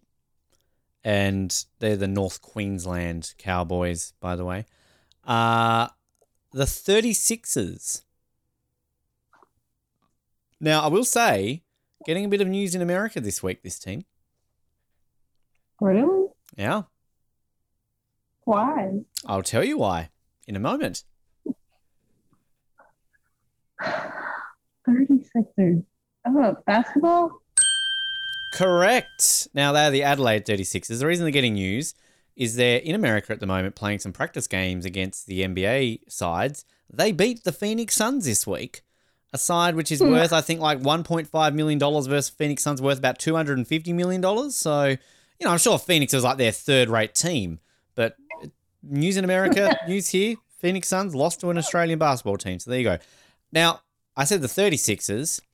What sport are the Sixers from? If you know anything about this sport, this one's really obvious, but I don't think you really know much about this sport, so it's probably not really obvious. Cricket. A six in cricket is a home run, essentially, in cricket. You get six runs for hitting it over the fence. So uh, they're from Sydney as well, because there's two Sydney teams in this cricket competition. Two more. I've got a bonus one on here for you because I didn't. I realized there's one I put on here which I really should. Um, the Dockers. Where are the Dockers from? Oh, where and what sport? I keep forgetting it's what sport and where from. Ben. Yeah. Come on, Ben. Jesus, Ben for Ben. Boo. Exactly. Um. Do it. You can No. do it. You can do it. Soccer. Did you say soccer? It's not on the Uh-huh. list. I didn't include those teams on the list. We, we don't really have mascots in our soccer, so that'd be a bit weird. Did you just shush me? Yes, I'm Jesus, thinking. getting snappy. Um, rugby. AFL football. They had a great song, if you remember the song. Uh, they're from Fremantle, by the way. I'm sure you knew that. Now, I added this one because I should always add this one for an American guessing Australian sporting teams. The Kangaroos. But not every single one of your teams. We've only got one sporting league where the Kangaroos are a team. Um, basketball. They are a football, AFL, Australian football. North Melbourne Kangaroos. So there you go. All right, let's count this through. 1, 2, 3, 4, 5, 6, 7, 8, 9, 10, 11, 12, 13, 14, 15, 16, 17, 18 out of a possible what? 42? Not bad. Good job. Uh, Yeah. still less than fifty percent. It's not bad considering you really don't pay attention to me when I speak. So, you know. You, to be fair, do not speak about most of those. I you know, you know what? I I like I I got the ones you speak about. well you didn't get the hurricanes but whatever. But I I feel that ones that I think we need to do for you as as something for you to maybe practice and research on AFL songs I definitely think that would be fun. And now that I've got the ability I can press buttons for you to listen to them live so that would be good. And naming the Formula 1 drivers from each team. See if you would uh, remember them all off by heart. Like the top teams. you, you, you- I reckon you'd get them if you think about it long and hard uh, with it. Casey, it's Hi. always fun. Thank you very much for joining us, and uh, we definitely appreciate, and the audience appreciates your time on the show today. the whole audience. We're always down for a classic interview here on the Brink podcast, and excited to bring you an interesting one today. In our history on Edge Radio, we had three sitting Tasmanian premiers on the show David Bartlett, Lara Giddings, and Will Hodgman. All regular guests on the Brink. We always loved having them on. But since, of course, we have been on air, we've had two subsequent premiers who have also appeared on the brink. They just weren't the premier at the time. One, of course, Peter Gutwein, who is no longer premier, and the current premier, Mr. Jeremy Rockliff. Now, if people remember, about 10 years ago, we aimed to get every single sitting member of state parliament on the show before the next election, and we achieved that. And our last Liberal member that we did get on was, in fact, the then deputy member, uh, deputy opposition leader, I should say, Mr. Jeremy Rockliff. Now, he has been Premier of Tasmania for less than a year, but we thought we would dig into the Brink Vault. And when we got the Premier of Tasmania now on the show back in 2013, when he wasn't the Premier of Tasmania, we'd play that interview for you right now. So, without further ado, our classic interview this week is our chat with current Tasmanian Premier Jeremy Rockliff, but when he wasn't Premier nine years ago. Take a listen. It is the brink on Edge Radio 99.3 FM as we continue to chat to our Tasmanian politicians and it's very exciting to be able to speak to our next guest because uh, not only is he uh, very prominent in Parliament, Liberal member for Braddon, Deputy Leader of the Opposition, Shadow Health Minister, Shadow Primary and Land and Water Minister, but he's also the 10th member of the Liberal Party to be on the show, which means that we have now interviewed every single member of the Liberal Party. Please welcome to the program Mr Jeremy Rockliff. Jeremy, welcome to Edge Radio. G'day, Ben. Pleasure to be here, mate. Yeah, the lucky last, I understand. Although we have Leonie Hiscutt, We- we- on board now. Right, well, you know, we've got a few now that I think in the lead up to the election we're going to have to uh, speak to, of course. But out of the sitting ones, uh, you know, we've completed the Liberals. We're only missing Michael Polley from the Labor Party. So given the fact now that the Liberals have knocked off the Labor Party, can tell you now, guarantees you victory in next year's election. Congratulations. Thank you very much. Well, look forward to that. So should I introduce you now as our Deputy Premier yet, or too soon? Too soon, Ben. Yeah, a lot of hard work to go through yet, mate. Yeah. It's obviously a, a busy period uh, in politics at the moment, federal election going on uh, and then leading into the state election next year. Is there a sort of a lot you guys can do to help the federal counterparts in this uh, federal election at the moment? Look, elections are they're exciting things. They're great to be in. There's uh, full of hustle and bustle and uh, a lot of you know manoeuvrings, things to do. Of course, we'll support our federal guys. Uh, I've been working up there with Brett in the northwest uh, fairly intensively, and it's and good to be on the hustings with them. Um, look, we're out and about anyway as a team with our own state stuff. We travel the state uh, as, a, as a collective, uh, knocking on doors in Bridge, Bridgewater and Brighton um, a couple of weeks ago. So it's not foreign to us, but it just uh, lifts the intensity a bit when it comes to the federal election for us. Yeah. Being Braddon, of course, uh, mainly a lot of the northwest of the state. You've got the west coast. You're up there into King Island as well. Down here in Hobart, a lot for Parliament. Does the travel sometimes get a bit tiring, or are you kind of just used to it now after all these years? Yeah, probably used to it now, Ben. I was elected in uh, July 2002, so that's some 11 years ago. But look, it does get tiring. Midland Highway, I see a fair bit of. Um, so, you know, at times it's, um, depending on what time of night it is, it can get, uh, yeah, fairly tiring. So it's only a couple of times I've had to stop off in Campbell Town and have a bit of a snooze, however, a bit of a, what they call a power nap. But, um, but you know, there's, you know, plenty to think about on the way home. It's often after a week in Parliament, you leave here Thursday night, uh, you sort of, you know, three hours, you unwind a bit, uh, reflect on the week, and it's um, not too bad, really. How often do you get to go up to uh, King Island? It's a, sort of a place in Tasmania I've never been to. I'd love to go up to like, King of Flinders Island. Is it a place that you go to uh, sort of regularly, given that it's part of your electorate? Well, I was there a couple of weeks ago, actually, and I like to get there um, two or three times a year. It, uh, it's a magic spot, and I hadn't visited until I was, uh, or just before I was elected when I was campaigning. So it is a, a beautiful spot. Um, it is, I mean, all the things you hear about King Island in terms of the produce and everything else is just um, exactly how it is. And look, you won't get a better steak sandwich than uh, a King Island steak sandwich at the King Island show. Um, it is just melts in your mouth. So uh, what they say about the produce when you actually visit there, you can see why. It's um, yeah, beautiful countryside. Um, it's you know very how do I say it? Um, great rainfall. What do they say? It um, it rains during the night and sunshine during the day, and that's why the grass grows so beautifully and the beef so great. But they've had their challenges. They've got you know the closure of the abattoir some 12 months ago now, which has presented some challenges. So they're doing it a bit tough, but uh, they're resilient and um, they have an enormous amount to offer. And look, Tasmania, I think, can when it comes to our, our branding, our recognising our Tasmanian iconic brand, and when you look at King Island's brand, uh, renowned worldwide, they've just done a fantastic job. Do you get to eat a lot of the, the cheeses and, and the cream as well at the same time as the steak sandwiches?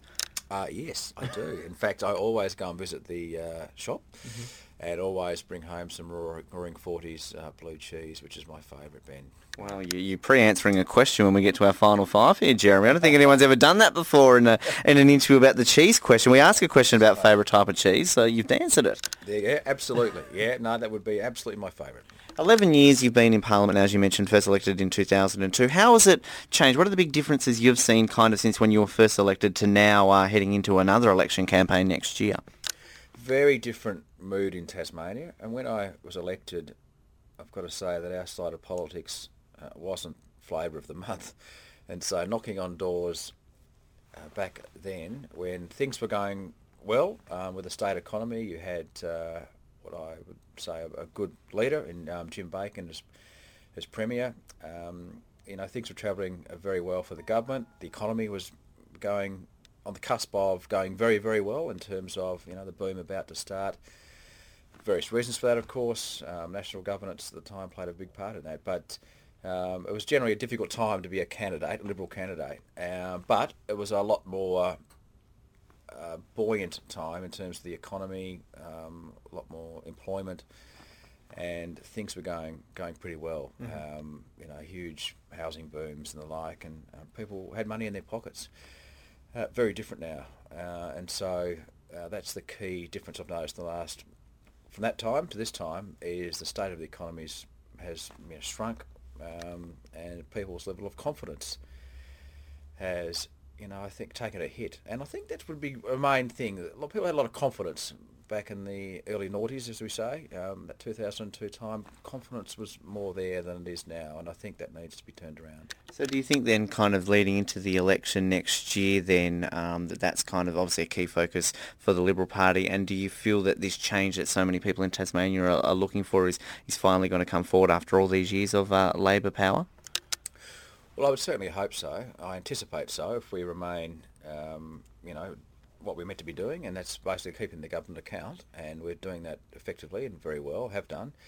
Uh, but also we recognise that people, uh, quite rightly, uh, demand and need alternative policies, and uh, we're presenting that very well at the moment. I think in the last uh, two years in particular, we've almost led the debate in terms of um, our policies that we're presenting to the electorate. Uh, a lot of those have actually been adopted by government, which is which is fine. Um, you know, but leading up to the next election, of course, you'll see a lot more alternative um, policies from us. We do have a, a very strong and robust plan, I believe, for Tasmania, not just in the economy and, and jobs and job creating areas, but also health and education as well, which I think it's going to be a quite exciting time. We I spoke uh, earlier today to uh, Bryan Green, the Deputy Premier. Now, you're the uh, Deputy Opposition Leader. Put the question to Bryan uh, about his role, because a lot of our listeners might not uh, sort of understand what that is. And uh, I sort of asked him, does he spend his time sitting around waiting for Lara to get sick? So do you wait around just for, uh, for Will to get sick and jump into his position? Only a heartbeat away, you reckon? Um, no, I don't. Will I work very effectively as a team? And look, I don't think I've seen him um, too much under the weather, to be honest, in the last uh, decade or so. So I think I'll be waiting a long time. But look, the, the role of deputy, um, it's one that it, it's very good. It's uh, demanding. Uh, of course, you've you know you're a team, the leader and the, and the deputy, and one of my roles is, of course, um, the policy development side of things, which I think, which is one of the things that drives me. Um, really, uh, I love policy. I like coming up with ideas and about how to make things better, and uh, so that's one of the roles I have, and I embrace it very well. It's obviously uh, always busy, I suppose, with all the other sort of shadow portfolios you have too. Uh, that three hours you're mentioning on the Midlands Highway sometimes it's a case to, uh, you know, reflect and, uh, you know, maybe listen to some music. What do you listen to in the car on the way back up to uh, the Northwest? Ah, then that's a good question, and I have a huge, varied uh, array of uh, music. T- uh, how do I say taste?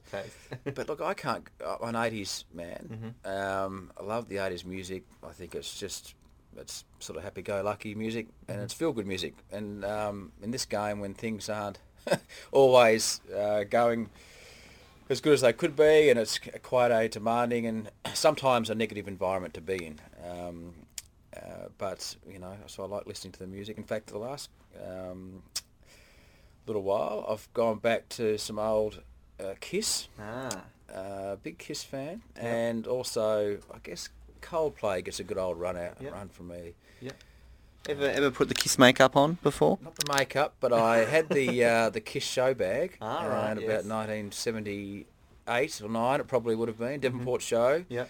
Uh, the Kiss show bag was uh, yeah a favourite of mine. I actually remember wearing the uh, the Kiss uh, necklace to school as Ah, well. It was a rubber okay. band and then it had the Kiss sort of logo Wow. on it. So it was just tightly, you know, tight to the neck. Was rubber, rubber band on the neck doesn't sound too safe. No, well, that's what it was. Well, show bags in uh, about the 1970s weren't exactly safe either. I wouldn't have thought, looking back. Uh, and all the stuff that we rode on, uh, I've got to say. But um, no, so yeah, a bit of a Kiss fan. Uh, the makeup hasn't had a run, but uh, the mask. Not yet, anyway. not yet. That wins some votes. I expect an election ad next year with a kiss makeup on. Actually, the party I'm invited to, we have to come as your favourite rock star. Yeah. I reckon Yep. Ace or uh, Paul Stanley or one of them. I think it will, think it will work well. Now, I'll wrap it up with our five questions, and one you've already answered, only be four questions today. But just looking at um, sort of stuff you do outside of politics, a bit of tennis, uh, you're into horse racing and snowboarding. Now, uh, how often do you get away to hit the slopes on the snowboard? Mate, uh, unfortunately, I probably need to update my uh, my CV because I haven't been snowboarding for a little while now. But gee, I, I love it when I do.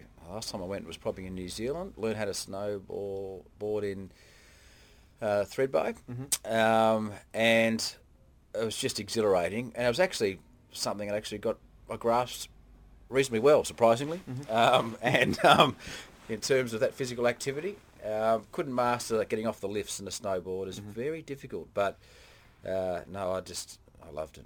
So, well, there you go. If uh, things don't go well in the next couple of years, 20, what, 18 Winter Olympics, uh, you could be the male Torah Bright, perhaps. I could indeed, yes, and uh, who knows? Never- never too late. Ben, but I seriously doubt it. Never too late. Well, I'll wrap it up with our five questions. We've already answered the cheese one, so we'll move into question number two, which is Jeremy Rockliff, are you a folder or a scruncher? Heard about these questions, and I've given it some thought, Ben. Oh, wow, Um, prepared. uh, probably a scruncher. Scruncher, scruncher. yeah, again, as I've been saying recently, scrunchers are sort of having to come back a little bit now. Too many folders recently. Uh, growing up, Jeremy, what was your dream job? My dream job. You know, I remember telling someone that I was going to be a carpet layer. Right. A, a carpet layer. That's an interesting... Uh, Well, uh, it must have been because I was uh, my mother. Well, actually, when I was uh, um, very young, we had just floorboards uh, in the house, and they weren't the polished, great floorboards. They had gaps in them and, and everything else. And uh, it must have been quite excited me the fact that we're actually getting some carpet in the place, and the carpet layer must have made an impression on me. And uh, for a while there, I want to be a carpet layer. So there you go. that's a unique one. It's, again, never too late. no, exactly. Could be a, a deputy premier, a snowboarder, and a carpet layer all in one. Uh, question number four. Growing up, who was your childhood celebrity crush? Uh, childhood celebrity crush. Now that is a good question. I suppose we're talking. Well, Elvis Presley. Mm-hmm. Now, does that sound a bit strange? being a crush? That's that's fine. But I'm a huge Elvis fan. In fact, when I went to the Ronald McDonald Ball recently, I bought a huge uh, Elvis kind of Beautiful. memorabilia you know, with one of his RCA records. Um, but I didn't find know anything about Elvis until the day he died. Right. And I went up to my grandmother, who lived with uh, just up the road at Sassafras, and my auntie was staying with her, and she was she was upset for something. And I said to my grandmother, "Why is um, my, why is Susie upset?" And uh, she said, "Oh well, uh, Elvis Presley died today." I said, "Well, who, who's Elvis Presley?" You know, and so uh, I then went down to my parents' place across the paddocks and dug out some Elvis uh, albums, EPs, whatever they're called, um, and particularly this big one that was a double, you know, record thing. Uh, well, it contained all the pictures and everything, and you know, I thought Elvis was just pretty magic, to be honest. And from that, from the day he died till now, I'm a huge Elvis fan. Well, that works. I know a lot of people who have uh, discovered Michael Jackson the day he died, so it's kind of, you know, our modern version of that, so to speak. Good, good. I like that answer. Uh, final question for you today, Jeremy Rockliff. What is your worst habit? My worst habit. Uh, That you want to say on air? I want to say on air. Um, my worst habit is let me think. Uh, my probably my worst thing that I do is not engage when I come home early enough. Mm-hmm. And I've got uh, three beautiful little daughters, eight, six, and nearly five, that are clamouring for my attention, and my dear wife as well. And uh, you know, it takes a, while, a little while to unwind. So, my, you know, what I need to do better is switch off when the car door is closed, come inside, and uh, you know, and be a dad straight away. That's not really a bad habit necessarily. I see it. I see it. I think it works. I do. Yeah. Yeah. Yeah, that's it. Well, uh, Jeremy, we've learned a lot today. Thank you very much for uh, your time on the show. Congratulations on being the lucky last Liberal member and uh, ticked off all the uh, Liberal Party members. I'm sure we'll get you back on probably in the lead up to the election uh, next year, but it's been a lot of fun here on Edge Radio chatting to you today. No, it has been great fun, Ben, and thanks very much for the opportunity. I have to say one thing about that, and that is I really hope I have improved my interview skills in the nine years since that. It's a bit of a cringe sometimes, to be completely honest with you, to have to listen to some of those classic interviews, but. Uh, you know, we're here to bring you the content, and maybe one day in 10 years' time, if I ever listen to this segment, I'm going to be cringing. So, hello, future Ben. Maybe I'm the Premier of Tasmania in 10 years' time. Who knows? But uh, obviously, it was great to have Jeremy on the show back then. And now, as we often did with the Brink, they got good promotions, things went well, and now he's a Premier of Tasmania. So, from little things, big things grow. Come on the Brink, and we'll boost your resume clearly moving forward. That part of the show where you get excited because.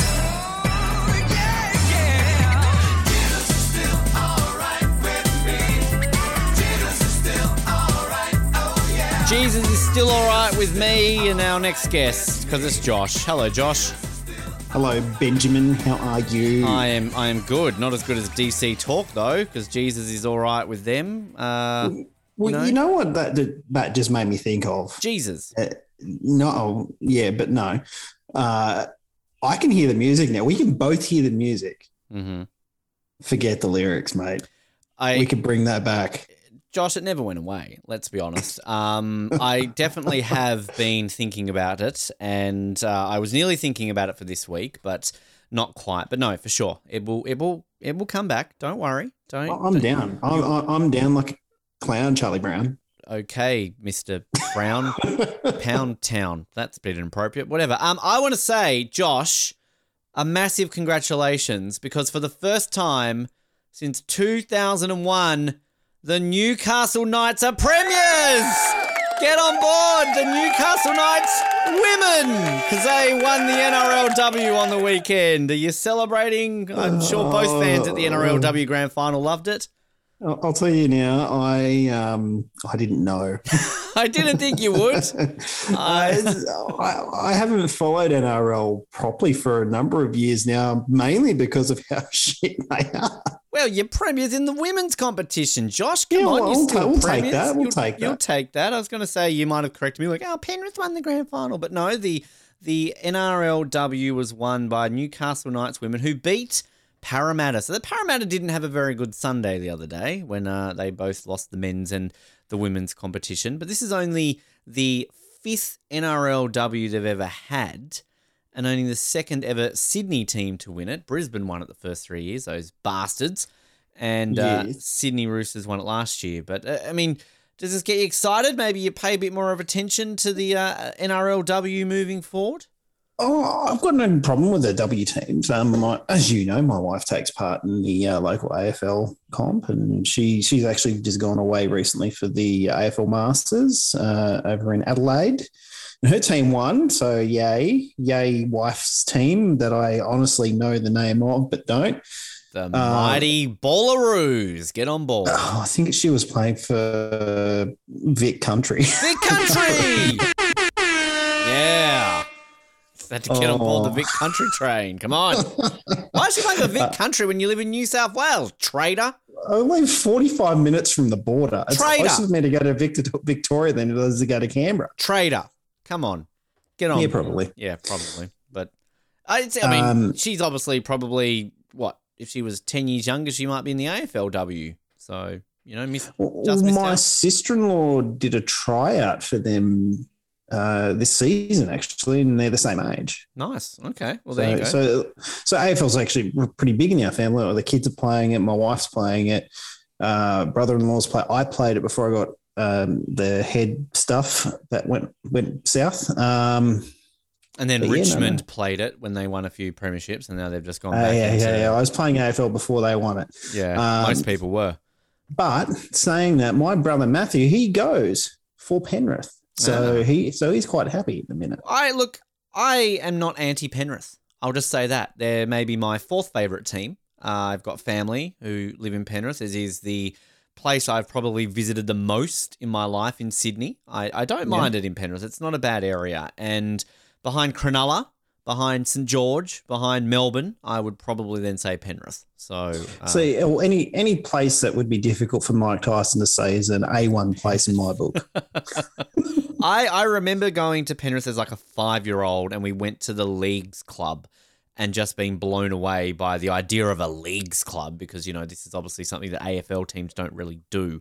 So it was exciting. Oh, dude, they they do, but they don't. Like they got their they got their stadiums. Yeah, but like you don't Uh, you don't go down to the local like Ikon Park where Carlton's base is. You don't go down there and have a, a frothy with you know supporters. It's not really a thing No, they do, do for the AFL. But um, That's a bit of a segue there. You've seen the news where they've wanted to build a stadium in Hobart to cater to a Tasmanian AFL team. which can I just say, Josh, good segue. Well done. Round of applause for Josh. Um, Hey, wasn't I always good at that back in the studio? Eh, you had your moments. Uh, now, at the time of this being released, there is every possibility that we may have our team confirmed. Because if I'm not mistaken, the deadline for the AFL teams to submit the yay or nay is the 7th, which we're recording this on the 5th, and we're releasing this Yeah, on so the it's 9th. couple days. So Yeah. uh, you know, go figure with all that. But I the the thing that I am intrigued and look, I've generally my entire life voted for one political party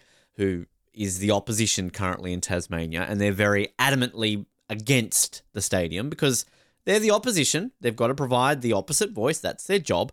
And Yep. they're turning around and saying, fund housing, fund all this, fund all that, which, okay, fair enough. Those are things that need to be funded.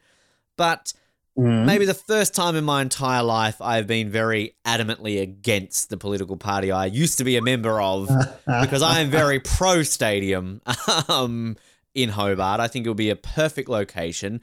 I think it would be a, a perfect stadium, and I think it would be perfect for not only the city of Hobart but the state of Tasmania. So that's Ben's opinion. Not that anyone gives a shit about that. Josh, what's your opinion on Well, the way? I see it, Tasmania. the way I see it, it'll be a, an amazing opportunity for Tasmania to separate themselves from Hawthorn to start. Get rid of those Perfect opportunity. poo and wee flogs. Yes. Yeah, but if you see what's happening in the in the media about them at the moment, Ah, they were flogs before those. Come on. But anyway, it, it- and it'll bring funding to Tasmania. Yes, a stadium will cost money. It'll bring jobs because you'll have people having to maintain the stadium. It could end up being privately owned, like most of the stadiums are in Australia, which is fine. Again, it brings jobs, and when it's privately owned, it becomes more of a better business deal for for those who who are working there and all that sort of thing. The other side of the coin, what, what you were saying about the, the Labor Party saying, "Oh yeah, we need we need houses, we need this, we need that, we need that, we need that." Yep, all well and good. Give this. You bring jobs to the, to Tasmania, they will make houses for them. They always do that. They do that everywhere. So I think it's a bit. Again, I'm I'm in I'm in favour of. Win win. it's the thing. One thing I'll quickly add is um, Tasmanian government, Jeremy Rockliff, Peter Gutwein, Liberals owe us some money because we, of course, had the concept of a stadium in that vicinity Oh, oh yes. more than a decade ago. David Foster Stadium. Just saying, you're welcome, Tasmanian government. And it was, and it was actually there, wasn't it? Uh, we were more on the domain. It was close. More, It- no. yeah, it was domain. Where was where was Regina Arena going to? Uh, the, the the entire Olympic precinct was the domain, sort of that vicinity. Yeah. So not far, like basically next door. it's only um, a couple k away. But I think the thing that's exciting about the location is that Bellerive Oval is a nice ground. It is uh, maybe the most picturesque boutique stadium in the country, but it's just a bitch to get to and from when an event is on. And since That- they that is an understatement, mate. since they renovated it, they made parking worse. I don't know if you remember back when we used to go big bash games, you could park basically Yeah. right near the stadium or in that little beach area and get away with Yeah, it. yeah, yeah. Now, no, you can't get anywhere near those areas since they expanded it. So I think that a city location is great. And also for public transport. The thing that I find being back here in Australia, and particularly some of the places that you go to sporting events, Hobart, I was talking about this the other day going to a Jack Jumpers game, Derwent entertainment centre. Mm. Sorry, My State Bank Arena, as it's called now. No, no, it's a DSC. That's what it's called. Well, you know, for sponsorship reasons, if you're listening to My State, sponsor us. We're poor. But it it's a bitch of a thing to get to unless you have a car.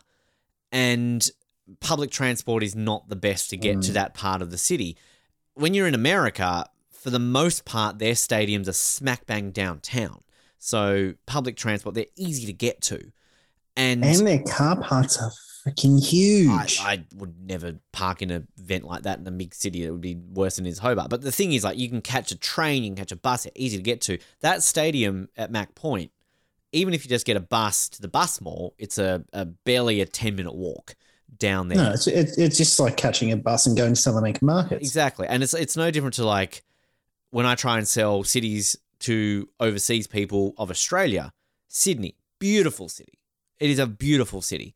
It's It a shit city for events. If you want to go to watch the Swans, you've got to go bus, train, taxi, carrier pigeon to the east. You want to go out to fucking Homebush to watch the NRL Grand Final. It's a 500 kilometre hike out west on carriage horses and slow burning wolves. Whereas Melbourne, you know, you want to go to Marvel Stadium. I'll just walk that way on a couple of trams. You want to go to the MCG? I'll go that way. Oh, what's next to the MCG? Oh, AAMI Stadium. I want to watch a rugby game, a soccer game. Oh, what's next to that? Rod Laver Arena. I can see a concert. I can see the tennis. It is just a very well designed city. Even Brisbane, getting to Suncorp and the Gabba, pretty easy versus getting yeah, fucking places and, and in Sydney. theatre precinct is also quite close Yeah, to. oh, Hell, yeah. shit, yeah, shit, yeah. So, so I guess got, my rant, the QPAC. my my South Bank watching theatre. Uh, I mean South Bank, beautiful district. But my point Oh, yeah. is, this is a, a beautiful area for it. Um, yes, it's going to cost money, but you're right. The stadium will attract events, concerts, not just concerts, functions. You can have big gatherings at a stadium, and Mm. the benefits of a team. And I think we've got a problem in Tasmania. We've always had a problem in Tasmania, the north south divide. It's still going to exist, but like this unites an entire state like you could never have before. And I think I'll, just I'll, I'll, dis- I'll disagree there. I reckon it ended up being a massive middle finger to Launceston. I I and don't I'm not upset by that. I'm not offended by that. they still will get games. York Park is going to get money renovated into it. I'm sorry, Launceston. I'm not just saying this because I do not like Launceston. It's a shit stadium. I saw a game there about six weeks ago. It is rubbish. I do not get why people talk this up as a great stadium. It is shit. But they will still get games there. Um, you will divide it. They sort of do it with the Jack Jumpers at the moment. The Silver Dome gets a couple of games. But I think should Yeah. this team No. happen, and I, I really do hope by the time people are listening to this, it has been announced. Maybe I'll do an extra segment if it does get announced, just sort of as a celebratory thing. I, I want in on that if that does happen. I, I'm calling this out the biggest thing to ever happen to Tasmania. This will be Yes. the, the biggest thing to ever happen to the state. And people think, well, that's stupid. It's a sporting team. But like the push and the passion and everything behind getting a team in the biggest national competition in the land. This has been it's- going for decades. It's it's um, decades. The, the oh the push. I thought you meant the the competition. The the competition's No, no, no, 100 no, no, no, 120 no. years old. But yeah, I think that yeah, you're right. It's decades. We were robbed when GWS and the Gold Coast got a team. We were robbed back in the 90s when they gave a second team Adelaide. You know, there was a push back then. I'm rant. I get very passionate about this, Josh. I, I will always be a Carlton supporter no matter what. That will always be in my blood. I will never, Yeah. ever stop going for Carlton it- it's the same for me in Richmond. But I will. It will be just like me in the NHL and the NBA, where I will have two teams. I proudly support the Ducks and the Flames in the NHL. I proudly support the Bulls and the Raptors in the NBA, and I do it equally. If we get that AFL team, I will proudly go for Tasmania and Carlton equally. It's. I'll it's- tell you what, if Tasmania gets a team, I will join the Oh, club. I, I absolutely. I mean, I'm, I'm, a I'm a paid up member of Carlton every year. Never will change. I will be a foundation member. I mean, as soon as they announced the Jack Jumpers, the first thing I did was put me on the wait list, and I've been a foundation member of the Jack Jumpers ever since. I think I was of the Hurricanes, uh, at least second year member of the Hurricanes, but I don't do it anymore because that's expensive, and I don't go to the cricket much because I'm not here. But anyway, Tasmania Yeah. getting a team in the AFL, the biggest thing to ever happen to this state. Period. And and it's also memories for you and me as well. Like we were pushing this back 2007, 2008. we had our picture because when we did all those campaign things, they had the push. That was around when GWS and Gold Coast got in early 2010s, and we Yeah. had the picture in the paper with us holding the footballs, going like local radio joins the push. Like we were on board with that. So, Exactly. um, yeah, when we were prominent Hobart celebrities, Josh. But oh yes. All four of our listeners. and the, the thing, the thing that I always talk about with this is because, like, yeah, you got people who, oh, I hate football, I hate sport, but my biggest description of that, I went to the 2016 AFL Grand Final and the 2016 NRL Grand Final back when they used to be on the same weekend. And if you remember that weekend, uh, the Bulldogs broke a very long Mm. drought of about six years, and my beloved Cronulla broke a drought and won their very first premiership after 50 years. And the biggest thing that came to going to those and seeing that is the supporters. I had at the AFL grown men of 70 years old crying their eyes out Yeah. you know, the passion, the excitement. At the Cronulla game, one of my best memories, I'd lost my voice. I was cheering, I was celebrating, you know, Premier's great. As I was leaving, there was this woman sitting by herself in like Cronulla gear, just crying by herself, you know, Yeah. 40s, 50s. And I sort of like, I'm not, I'm, I'm a nice guy, but I'm not the type of person who is like gonna go out of his way to care for strangers. I'm like, I'm just, I'm a bit of a dick as well as being a nice guy. Contradictory. But I saw this Yeah, woman. yeah, I was I happy. that. So I went up to her. I'm like, "Are you okay?" And she was just like, "I don't know where my husband is. I don't know where my kids are. They're somewhere in the stadium. But who cares? We won!" And like, I just like, I gave her a hug. Um, I'd hugged so Oh. many people in that stadium that day, just strangers.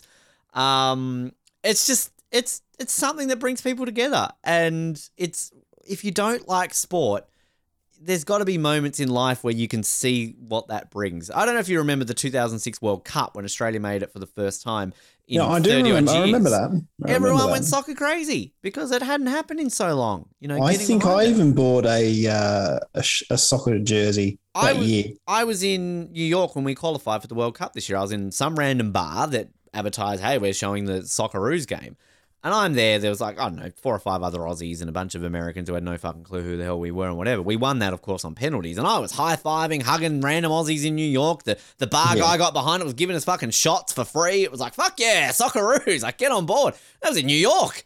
Um, Yeah, so But, but, but you know. that's always you're always going to have that hometown sort of passion. Like, like, I, I get it Newcastle. Like if yeah, you ever go to a Newcastle game, like even if it's just like a sh- like mid season, doesn't matter if you win or lose. That passion is there. it's the parochialism of it too, because Newcastle is a classic example of that. These smaller areas, we've just seen that with Geelong winning the AFL.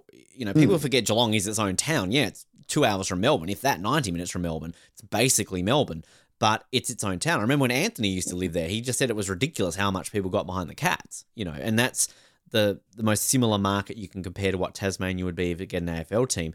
I mean, you talk about just these areas, like, again, America does it so good. When I was in New York and the Rangers in the ice hockey made the playoffs, um, you know, unfortunately, not that rich for me to be able to afford to go to Madison Square Garden for a playoff game, but we went to a bar for game seven of the first round right next door to Madison Square Garden. yeah, And it was packed. And when every time they scored a goal, they would be playing the same goal they played, just high fives, hugging.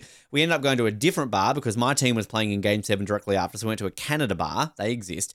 And mm. they was it went to overtime. Long story short, the Rangers won in overtime to get through to the next round. And we were just hugging everyone, high five, and getting soaked in fucking beer and all this stuff. Again, massive city like New York. My point is, yeah. Tasmania do well in AFL. I mean, we did well in basketball this year. Jack Jumpers made the finals in their first year. Um, so the passion that it would it, bring to the state would just be there is like Tasmania has a history of very successful athletes. Yeah. So that that's something that, and it's not just very successful. It's like these superhero legend type athletes, Ricky Ponting, David Boon, like tho- David those. Foster, like- the stadium David itself. Foster. Yeah, exactly. So I don't know why there is any opposition to this. May uh, it's probably just for the sake of being a contrarian, but it's again. I'm going to. I'm echoing what I've said before. It is going to be one of the best things that'll happen in Tasmania, and it's just going to build the community so much better. And I think that's what Tasmania needs right now. 750 million bucks you inject into the hospital system, I'm sure it would do quite well. But as soon as they burn through that, they're going to want more. You build a stadium Exactly. for $750 million, it's built. Yeah, there's upkeep. Yeah, you've got to, you know, whatever with it. And probably in 20 But years' time, jobs. It builds the economy. You've got staff doctors there. You've got the uh, people building houses.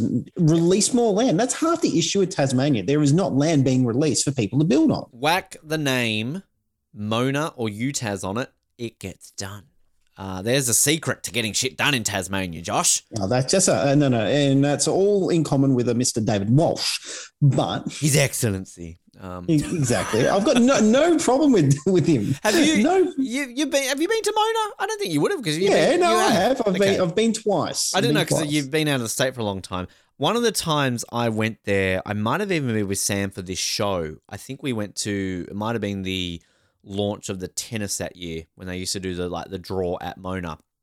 We were sitting Hmm. around waiting to get let in, and we sort of see out of the corner of our eye this guy with a little kid. I'm like, okay, cool, that's nice, you know, whatever.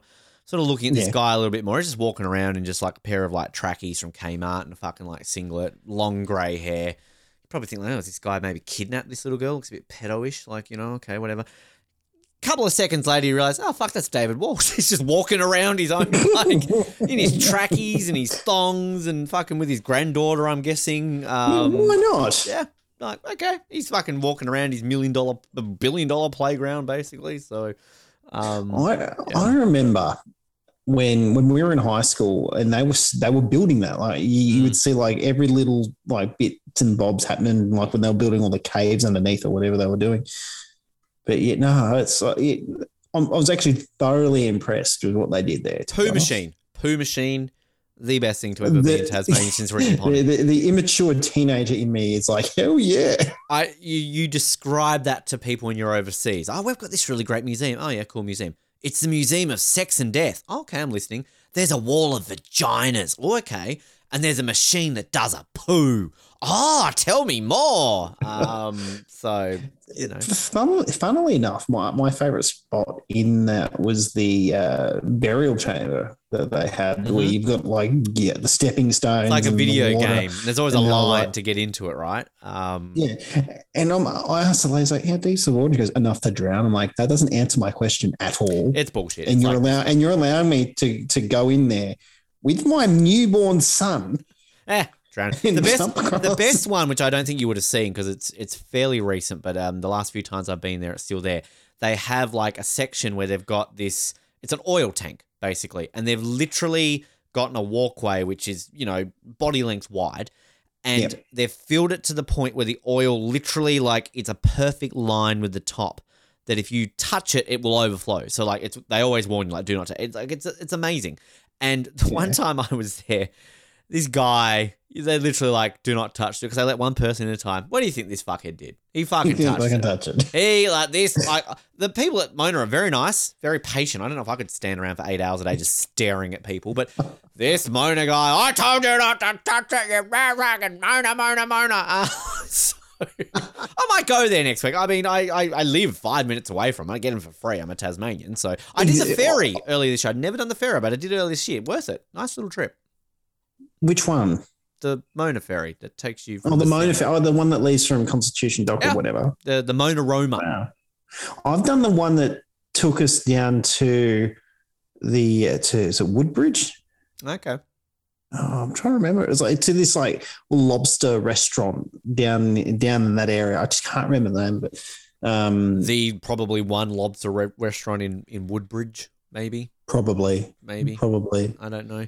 Um, anything else exciting happening, Josh? How's uh? Uh, oh yeah, no, no. I came back from my tournament Oh yes, sorry. Where, where did you go? to the tournament. But what was it called? Moab. Moab. Yeah. Get on board Moab, everyone. Woo! Fuck yeah. How was it, Josh? Uh, it was good. Um, I actually placed six overall in my tournament and took out best Imperial player. Best Imperial player, Josh Shoobridge. Not bad. So yeah, yeah. So Dave, Darth Vader did his job. He, he choked the Kick- shit out of some ass. people. Kicked some ass. Can I ask you a question about Star Wars before I let you go? Yes. Rumors are true. Mm-hmm. A certain goat of James Bond who is behind me joining the Star Wars franchise. Oh yeah, yeah, yeah. No, no, no, I know exactly where you're going now, mate. Woohoo. I- Just like, can we just talk about orgasm-inducing news? Um, Well, not only okay. Well, it's double orgasm for me. It is a twin shot all over the front seat of the car. So It's Bakaki. it, it is it is huge because not only is he coming, so Not only is Pierce Brosnan uh, joining the franchise, he's actually joining as my absolute favorite character in Star Yoda's Wars media. baby too. No, Grand Admiral Thrawn. Ah, yes. Which, I mean, we've technically had a James Bond in the Star Wars franchise. We know Daniel Craig was a stormtrooper, but Yes. we've never had any of the others out of costume. I know we've had like Julian Glover play Kristatos was obviously uh, the Yep. guy in the thing. We had we interviewed him. I interviewed Julian Glover on 007, great episode. But Yeah. um, and I'm sure there are other actors who have been in both franchises, but never have we had one of the six James Bonds as an actual proper character. Yeah, and it's not only like Thrawn is a very, very important character in the Star Wars story. Like he has a book series that, like he essentially at the before the uh, Dark Times where they brought out the new Star Wars movies. Uh, I thought you liked the sequel. I, I do, I do, but the story is better in the books, and the books carry Josh, on. I wrote a story Return- on the toilet the other day that was better than the sequels. I'm just saying. I'm, I'm going to ignore you. Uh, but the the original Thrawn trilogy is a masterpiece, in my opinion. And then they, uh, the same author of the books wrote uh, another Thrawn trilogy to mix in with the current canon, um, with Thrawn being a Grand Admiral during the time of rebellion, which is like amazing. Fantastic. Second book, he hooks up with Anakin Skywalker and he does stuff before he Wait, joins the Empire. up, How like- cool is that? Like him and or- him and Anakin Skywalker meet randomly in space, and oh, then they go like and a do gay a, thing. That's what I was. no. Oh, So he has blue skin and red eyes. blue skin people can have sex in the butt. Josh, come on. Yeah, That failed. it did. I was trying to see if I could fit in a uh, sand joke there, but no, Coarse and rough it- and irritating, Josh, and it and it gets it gets everywhere. I had that T-shirt for however many years. I left it in Canada. I, I don't think it fit me anymore. But the fact of the matter is that nobody got it except for one person in a telephone shop in Auckland. Basically, really. everybody would always be like, "Why don't you like sand?" And I'm like, "It's coarse and rough and irritating." And it gets there, and they look at me funny. And I think I told the story before about I was at a restaurant in Victoria, in Canada. Hmm. This woman, I'm wearing the t-shirt. This woman walks up to me and goes, "My name's Sand." like, fucking don't like you then, bitch. Uh, thinking, who calls you Sand? Like, that's that's on you. Like, it's on your mum. Like, You, you should have just taken a drink and you gone. That's a bit rough. coarse and rough. Entering you would be a bit coarse and rough and irritating, and it might get everywhere. um, Josh, always a pleasure. Thank you for joining us, and um, congratulations on your sixth place at Moab.